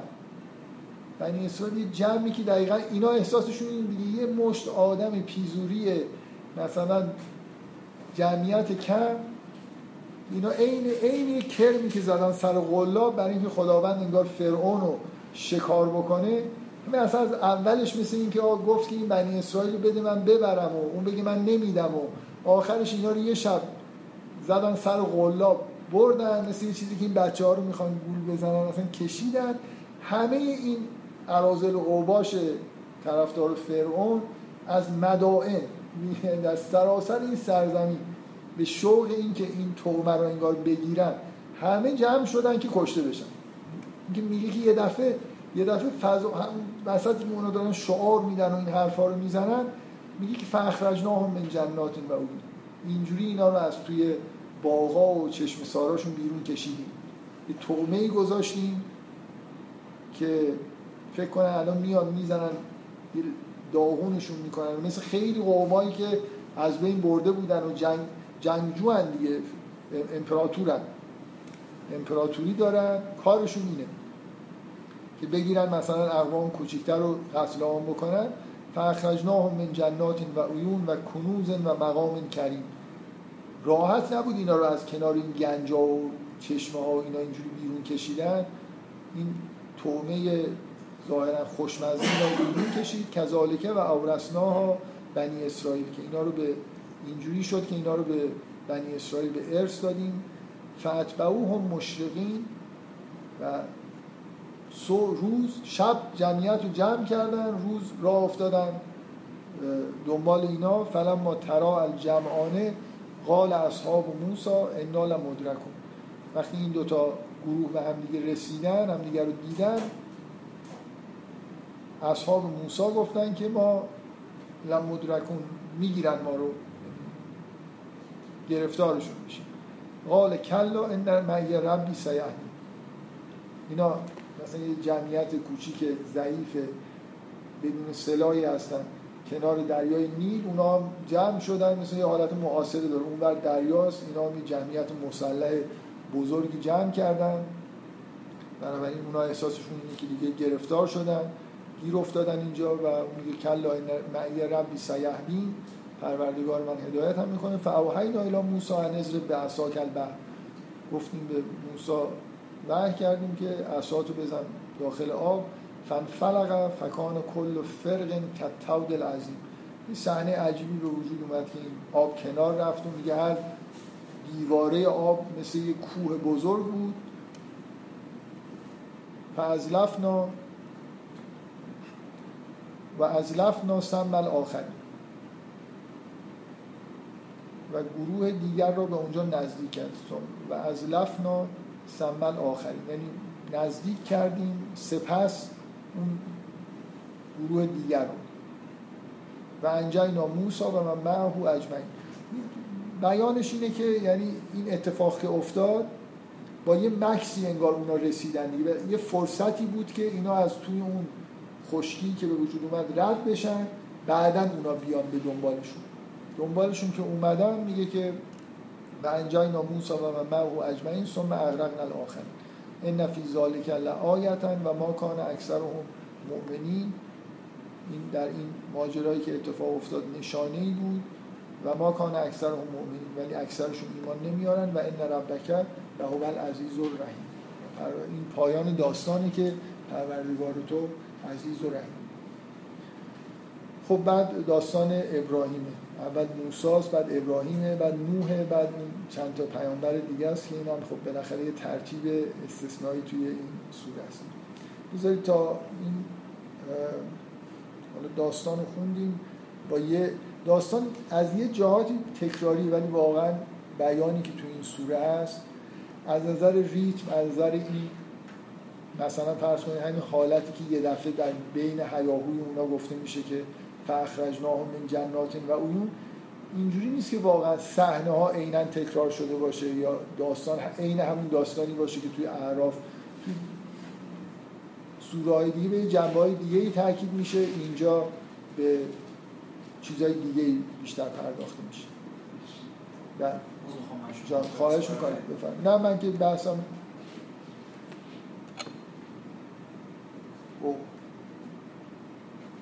مشکل جدید پیش اومد. این دفعه حافظه این دستا پر شدم مدت خالیش نکردم چکم نکرده بود.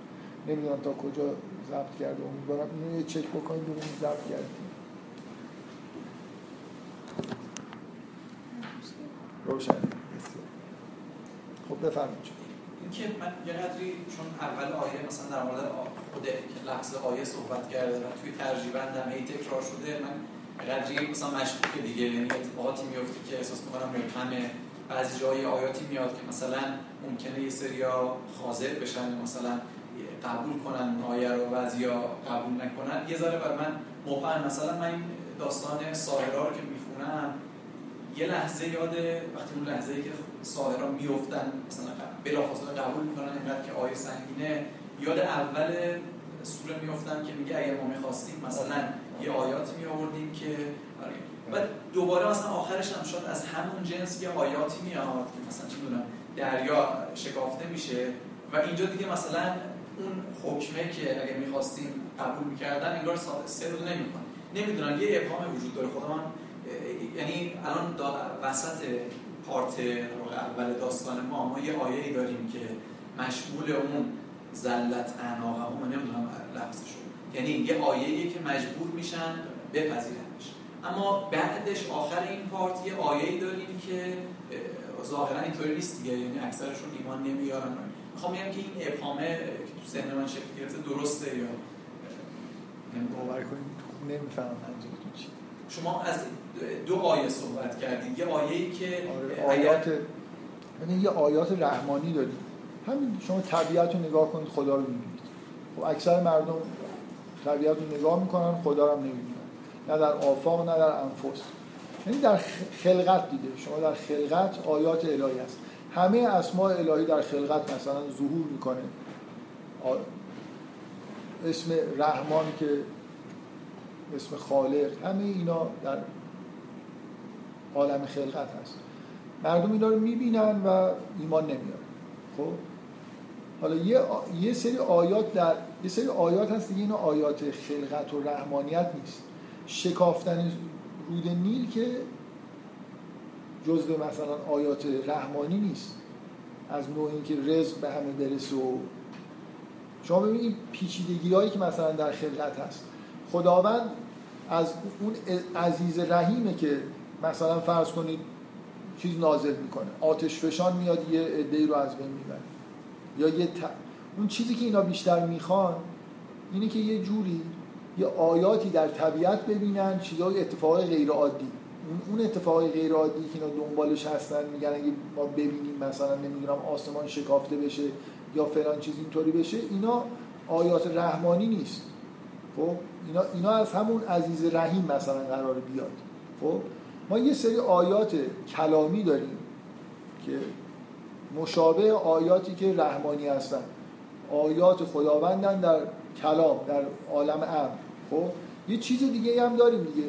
اینجور این آیه هایی که نشانه هایی که خداوند یه دفعه یه جور خاصی ظهور می‌کنه معجزاتی ظاهر میشه. معجزات پیامبران از طرف عزیز و رحیم اصلا نبوت از طرف عزیز و رحیم.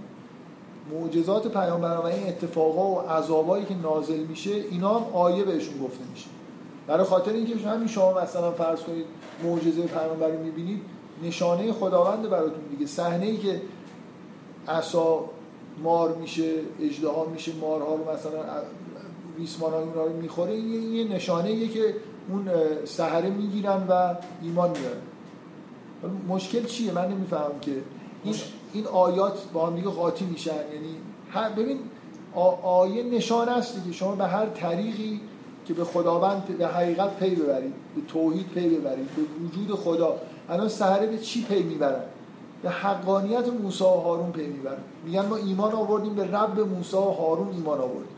اینا راست میگن. اینا از طرف رب العالمین اومدن. اینا از طرف قدرت برتری اومدن. آدمایی نیستن. دروغگو نیستن. جادوگر نیستن. چی, چی اینا رو به این دلالت کرد؟ به این, این نشانه ای که دیدن. این آیه ای که دیدن.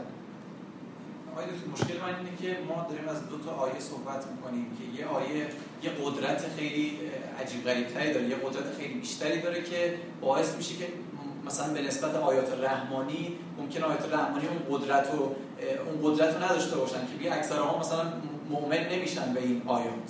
خب اما شما در کنار این یه آیاتی وجود داره که پیامبران میارن معجزن و همون طبق اون قاعده ابتدای سوره است که میگه که گردنهاشون خم میشه نسبت به مثلا این معجزات. من میگم که ما مثلا توی این داستان دو تا معجزه داریم. یکی داستان ساهرا و اجدها یکی هم قضیه شکافتن دریا. من میگم احساس من وقتی داستان ساهرا رو می‌خونم یادمون اول سوره میفتم که از این جنسه. اما آخرش از, از این جنسه برای فقط همون ساهرا خب می‌بینید که بقیه آخرش آخرش هم شبیه همچین معجزه‌ای رو میاره ما میگه نفیزالکه مثلا در این یه آیه و ما اکثر هم مثلا خب این یه ذره تناقض نداره که شما ببینید معجزات پیامبران از همون جنسیه که اونا می‌خوان دیگه. اتفاقای عجیب و غریب خلاف عادت که نشانه صدق مثلا گفتار یه آدم باشه. این پیامبره بنابراین یه کار خارق العاده انجام میده از طرف از قدرتی که خداوند بهش میده. خب؟ ولی در طول تاریخ شما چیزی که قرآن نقل می‌کنه اینه که اینجور آیات اومده و مردم ایمان نیاوردن. خداوند می‌تونه اصلا ایمان رو قلب اینا رو مثلا یه دفعه در با میگه که قلب آدما توی بین دو انگشت خداونده. می‌تونه یه کاری بکنه ایمان رو فرو کنه تو قلبش. می‌تونه یه کاری بکنه که اینا خاضع بشن. خب؟ ولی این کار نمی‌کنه. این آیاتی که پیامبران آوردن کافی بود برای اینکه مردم خاضع بشن ولی نشدن مج... ببین هیچ وقت خداوند اینو مرتب هیچ وقت خدا کسی رو مجبور که نمی‌کنه ایمان بیاره. ببین یه جور تناقض اصلا ایمان آوردن امر اختیاریه. اگه من شما رو توی شرایطی قرار بدم که چاره ای نداشته باشی نهایتش یه چیزی رو قبول می‌کنید دیگه. ببین به الان بنی اسرائیل در مقابل یه همچین آیاتی قرار گرفتن. یه کوه تور رو بر فرازشون مثلا افراشت. بالاخره همشون یا این اتفاقی که افتاد این چیز کنار رفت. ببین در سایر غیر بنی اسرائیل بذارید کنار. اینجور آیات که ظاهر می‌شد لحظه بود که خداوند عزیز و حکیم مواجه شده با این کفار و دیگه اینا نابود قراره بشن. اینجوری نیست که دیگه فرصتی داشته باشن. در مورد بنی اسرائیل دشمنانشون نابود شدن. اونا که دیگه نمی‌تونستن ایمان بیارن. لحظه آخر زندگیشون. اینا ولی این آیه رو دیدن و یه جوری ایمان آوردن دیگه. اینا بالاخره از دیدن معجزات متوالی که برای موسی اتفاق میافتاد گردناشون خم شد دیگه. نشد یعنی تابه تا گردنشون خم شد یعنی چی؟ نمیگه نمیگه ما یه چیزی میاریم که اینا ایمان بیارن. میگه گردنشون رو خم کنیم مثلا. یعنی تابع بشن. بنی اسرائیل به همین معنا چیزهایی دیدن که تابع حضرت موسی شدن. می‌دونستن که خدایی هست. می‌دونستن که این میره اونجا تو کوه تور واقعا با یه نفر با یه موجودی ارتباط داره. خب می‌خوام بگم چه بنی اسرائیل نمونه اینه که اینجور آیات این شکلی آوردن برای همه مردم فایده چندانی نداره دیگه. بالاخره اینا یه آدمایی میشن در قالب مذهب ظاهر مذهبی پیدا می‌کنن ولی باطنشون مذهبی نیست. تبدیل میشن به یه آدمای منافق و الذین فی قلوبهم مرض. ببینید دقیقا بنی اسرائیل نمونه همونی که خداوند می‌تونه ظهور بکنه یه چیزایی نشون بده که مردم خاضع بشن در مقابلش. یعنی دنبالش را دنبال پیامبرش مثلا را بیفتن. ولی خب چه فایده ای داره؟ خدا میگه من می‌تونم این کارو بکنم ولی نمی‌کنم. اگه فایده داشت می‌کرد. فایده نداره مردم الان مثلا فرض یه کاری بکنید که قوم فرعون هم همه یه جوری بفهمن خدا هست مثلا بنی اسرائیل بذارن بره خب چی بشه؟ چه فایده؟ ایمان نمیارن. اینجور چیزا اینجور آیات این شکلی نشون دادن برای کسی که سحره ایمان میارن. یه عده قلیل ایمان میارن. همون صحنه رو جماعت هم اطراف قوم فرعون و جماعت هم دیدن ولی ایمان نیاوردن. فایده ای نداره. یه عده افراد شما پیامبران همشون خیلی هاشون از اینجور معجزات می آوردن ده نفر بهشون ایمان میارن این شکلی نیست که ایمان به معنای واقعی کلمه درشون ایجاد بشه. به هر حال اینا آیات رحمانی نیستن. این آیات این شکلی آیات از طرف خداوند عزیز نازل میشن که چیز خوشی نداره معمولا برای کسایی که اینجور آیات رو می‌بینن. من یه نکته دیگه بگم. من نکته اینه که نمی‌خوام مثلا گیر بدم به یه ولی مثلا میگم اگر اولین باری که این تجربه تکرار شده احتمالا منظور از آیه آیت مثلا آیه رحمانیه و دومین باری که تکرار شده مثلا آیه رحیمیه مثلا به تعبیر شما اینطوری میشه دیگه یعنی احتمالا با این تقسیم بندی این که خداوند در مورد نشانه‌هایی که روی زمینه مثلا چجوری زوجای کریم رشد می‌کنن از زمین و اینها شما تعبیر می‌کنید یه جور آیاتی هن که مثلا در عالم وجود دارن و ما می‌بینیم و مثلا طبیعی مثلا ممکنه که ایمان بیاریم و حالا ولی روی گردنی داریم می‌کنیم. ولی میگم دقیقا همین ترجیبا مثلا داره تکرار میشه. در مورد یه آیه‌ای که خب از جنس این آیه نیست. می‌خوام بگم که اگه واقعا این تقسیم بندی جدیه پس نه تو لفظ نه توی مثلا خود این سوره ترجمه نمی‌بینیم. من یعنی دارم از یه ابهامی صحبت می‌کنم که برام هست. سوالم هم کنم. یعنی شما دارید از دو آیه صحبت می‌کنید که مثلا تو دو ترجیبند پشت هم اومده اما مثلا تو ترجیبند اول اینطور نیستش. خب، دو آیه چی؟ آیه است دیگه نشانه دیگه. من الان من تو زبان فارسی بگم که آقا رشد گیاهان نشانه وجود خداونده. معجزات پیامبران نشانه وجود خداونده. قرآن از نشانه های وجود خداونده یعنی چی؟ از دو جور سه جور دارم. از نشانه دارم سوال. چون این کلمه آیه انگار براتون جا نمیفته که این معنی خیلی واضحی داره. نشانه. یه چیزی نشانه یه چیزی. چرا با شما این من می‌دونم حستون اینه که باید چند تا لفظ ابداع بکنیم. اونا رو بگیم. فلان مثلا چیز. آیه تو برداشت می‌کنید که واقعا دستبندیه. یعنی خب من, من هر کلم هر چیزی در واژه‌ای رو به کار ببرم بعد این دستبندیایی هم داره شما الان یه واژه بگید. چی؟ انسانیت. حالا بگم انسانیت مثلا فرض کن قرن در انسانیت در قرن فلان. انسانیت مثلا جلوه های انسانیت در فلان چیز. انسانیت در هنر. بعد بگم که پس حالا که اینجور شد نباید مثلا این انسانیت یه لفظ براش بکار بره.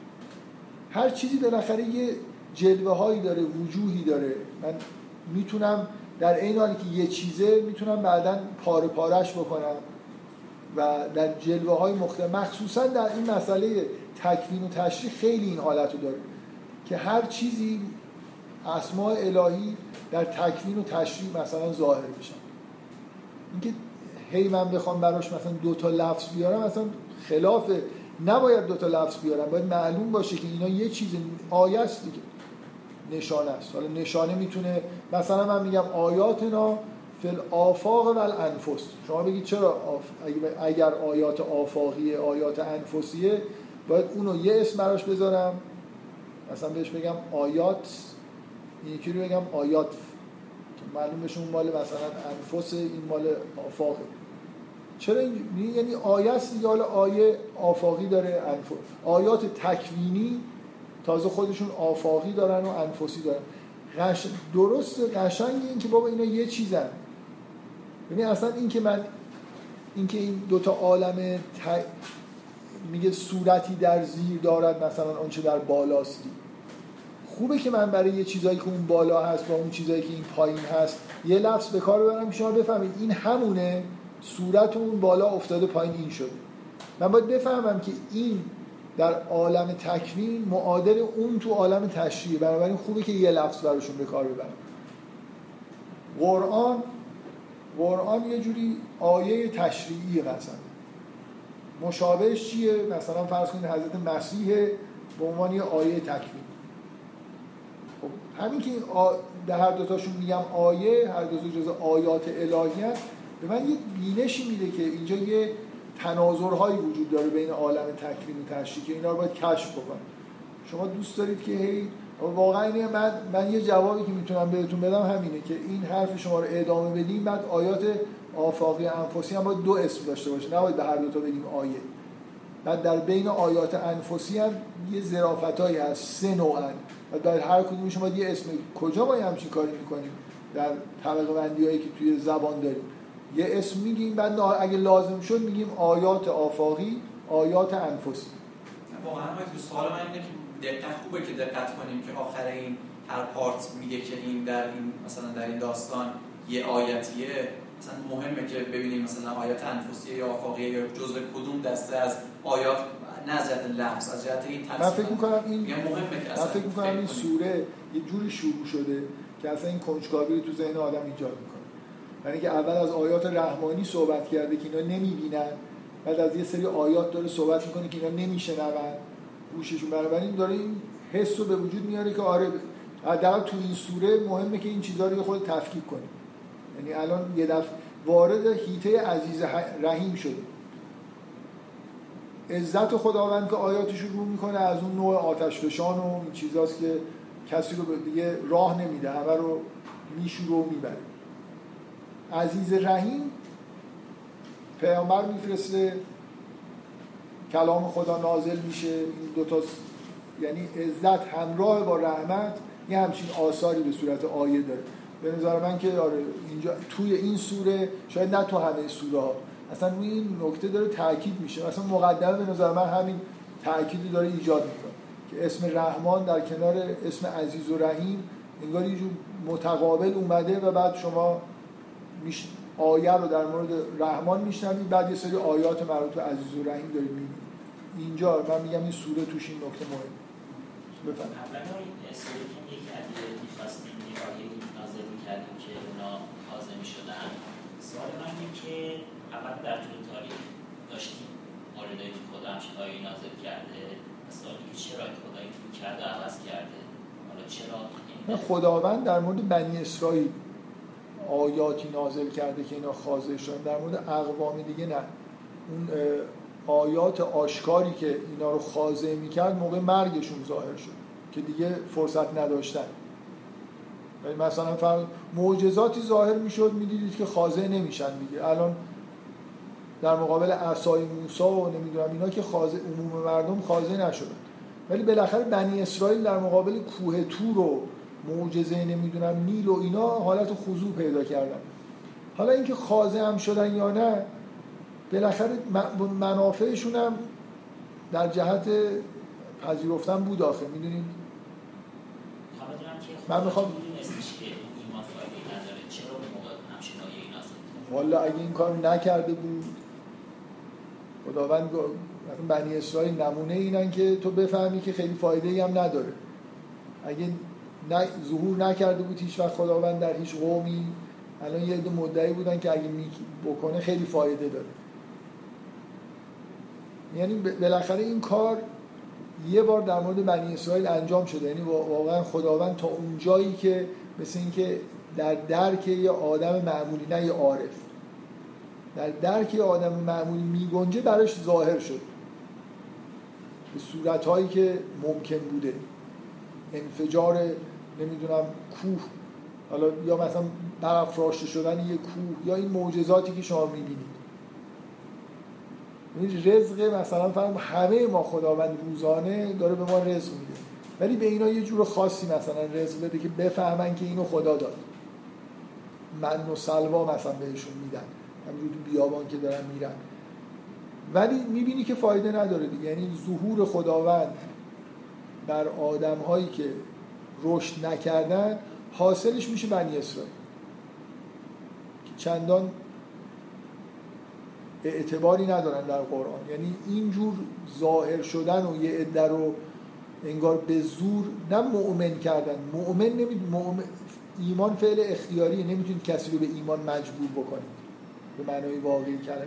می‌تونید یه نفر مجبور بکنید که بپذیره یه چیزی قبول کنه که اینجوریه. ولی ایمان همراه با گرایش و علاقه و این چیزا هم توش هست. یعنی من باید با تمام وجود به یه چیزی انگار گرایش پیدا بکنم. دوستم داشته باشم که این چیزی که نه اینکه همینجوری به زور خب دیگه الان مثلا مجبور شدم دیگه. گفتم اگه این کارو بکنی من قبول می‌کنم طرف متاسفانه این کارو کرد. دیگه حالا من چاره ای ندارم بغیر از اینکه قبول بکنم. اینکه خداوند می‌تونه یه کاری بکنه که مردم این چیزها رو ببینن و مثلا پیرو پیامبران بشن. و چی, چی میشه؟ میشن بنی اسرائیل نه شاهد بودن. این بالاخره یه امکانیه که خداوند تحققش میده که حالا کسی هم نباشه ببین و گواه بگیریم که اینا اینجوری شدن این کار رو خداوند انگار در طول تاریخ باید می‌کرد. یعنی امکان وجود داره و این تحقق پیدا می‌کنه. ولی مفیدتر اینه که خداوند در برای انسان مفیدتر اینه که خداوند در پرده غیب باقی بمونه. زیادی ظهور بکنه و نشانه ها همین تحمیل بشن. به مردم حاصل خوبی نداره. خب این بحثا بحثا خوبیه. برای اینکه من فکر می‌کنم که این موضوع تو این سوره موضوع مهم که حالا نه اینجوری که شما اسم مختلف ولی اینکه بالاخره شروع سوره با ذکر آیات رحمانیه که نمی‌بینن بعد حرف از نبوت و کتاب خدا و اینا میشه که به گوش مردم قراره برسه و این حرفا این چیزی که تو سوره به نظر من روش تاکید هست ولی بحثا خارج از موضوع سوره نیست. بسیار خوب. این جلسه با این ضبطی که کردیم باید احتمالا دو تا چیز آپلود بشه. شما در اسرع وقت اگه بتونید به من بدید. خب، این شبه جلسه آینده همون یک شنبه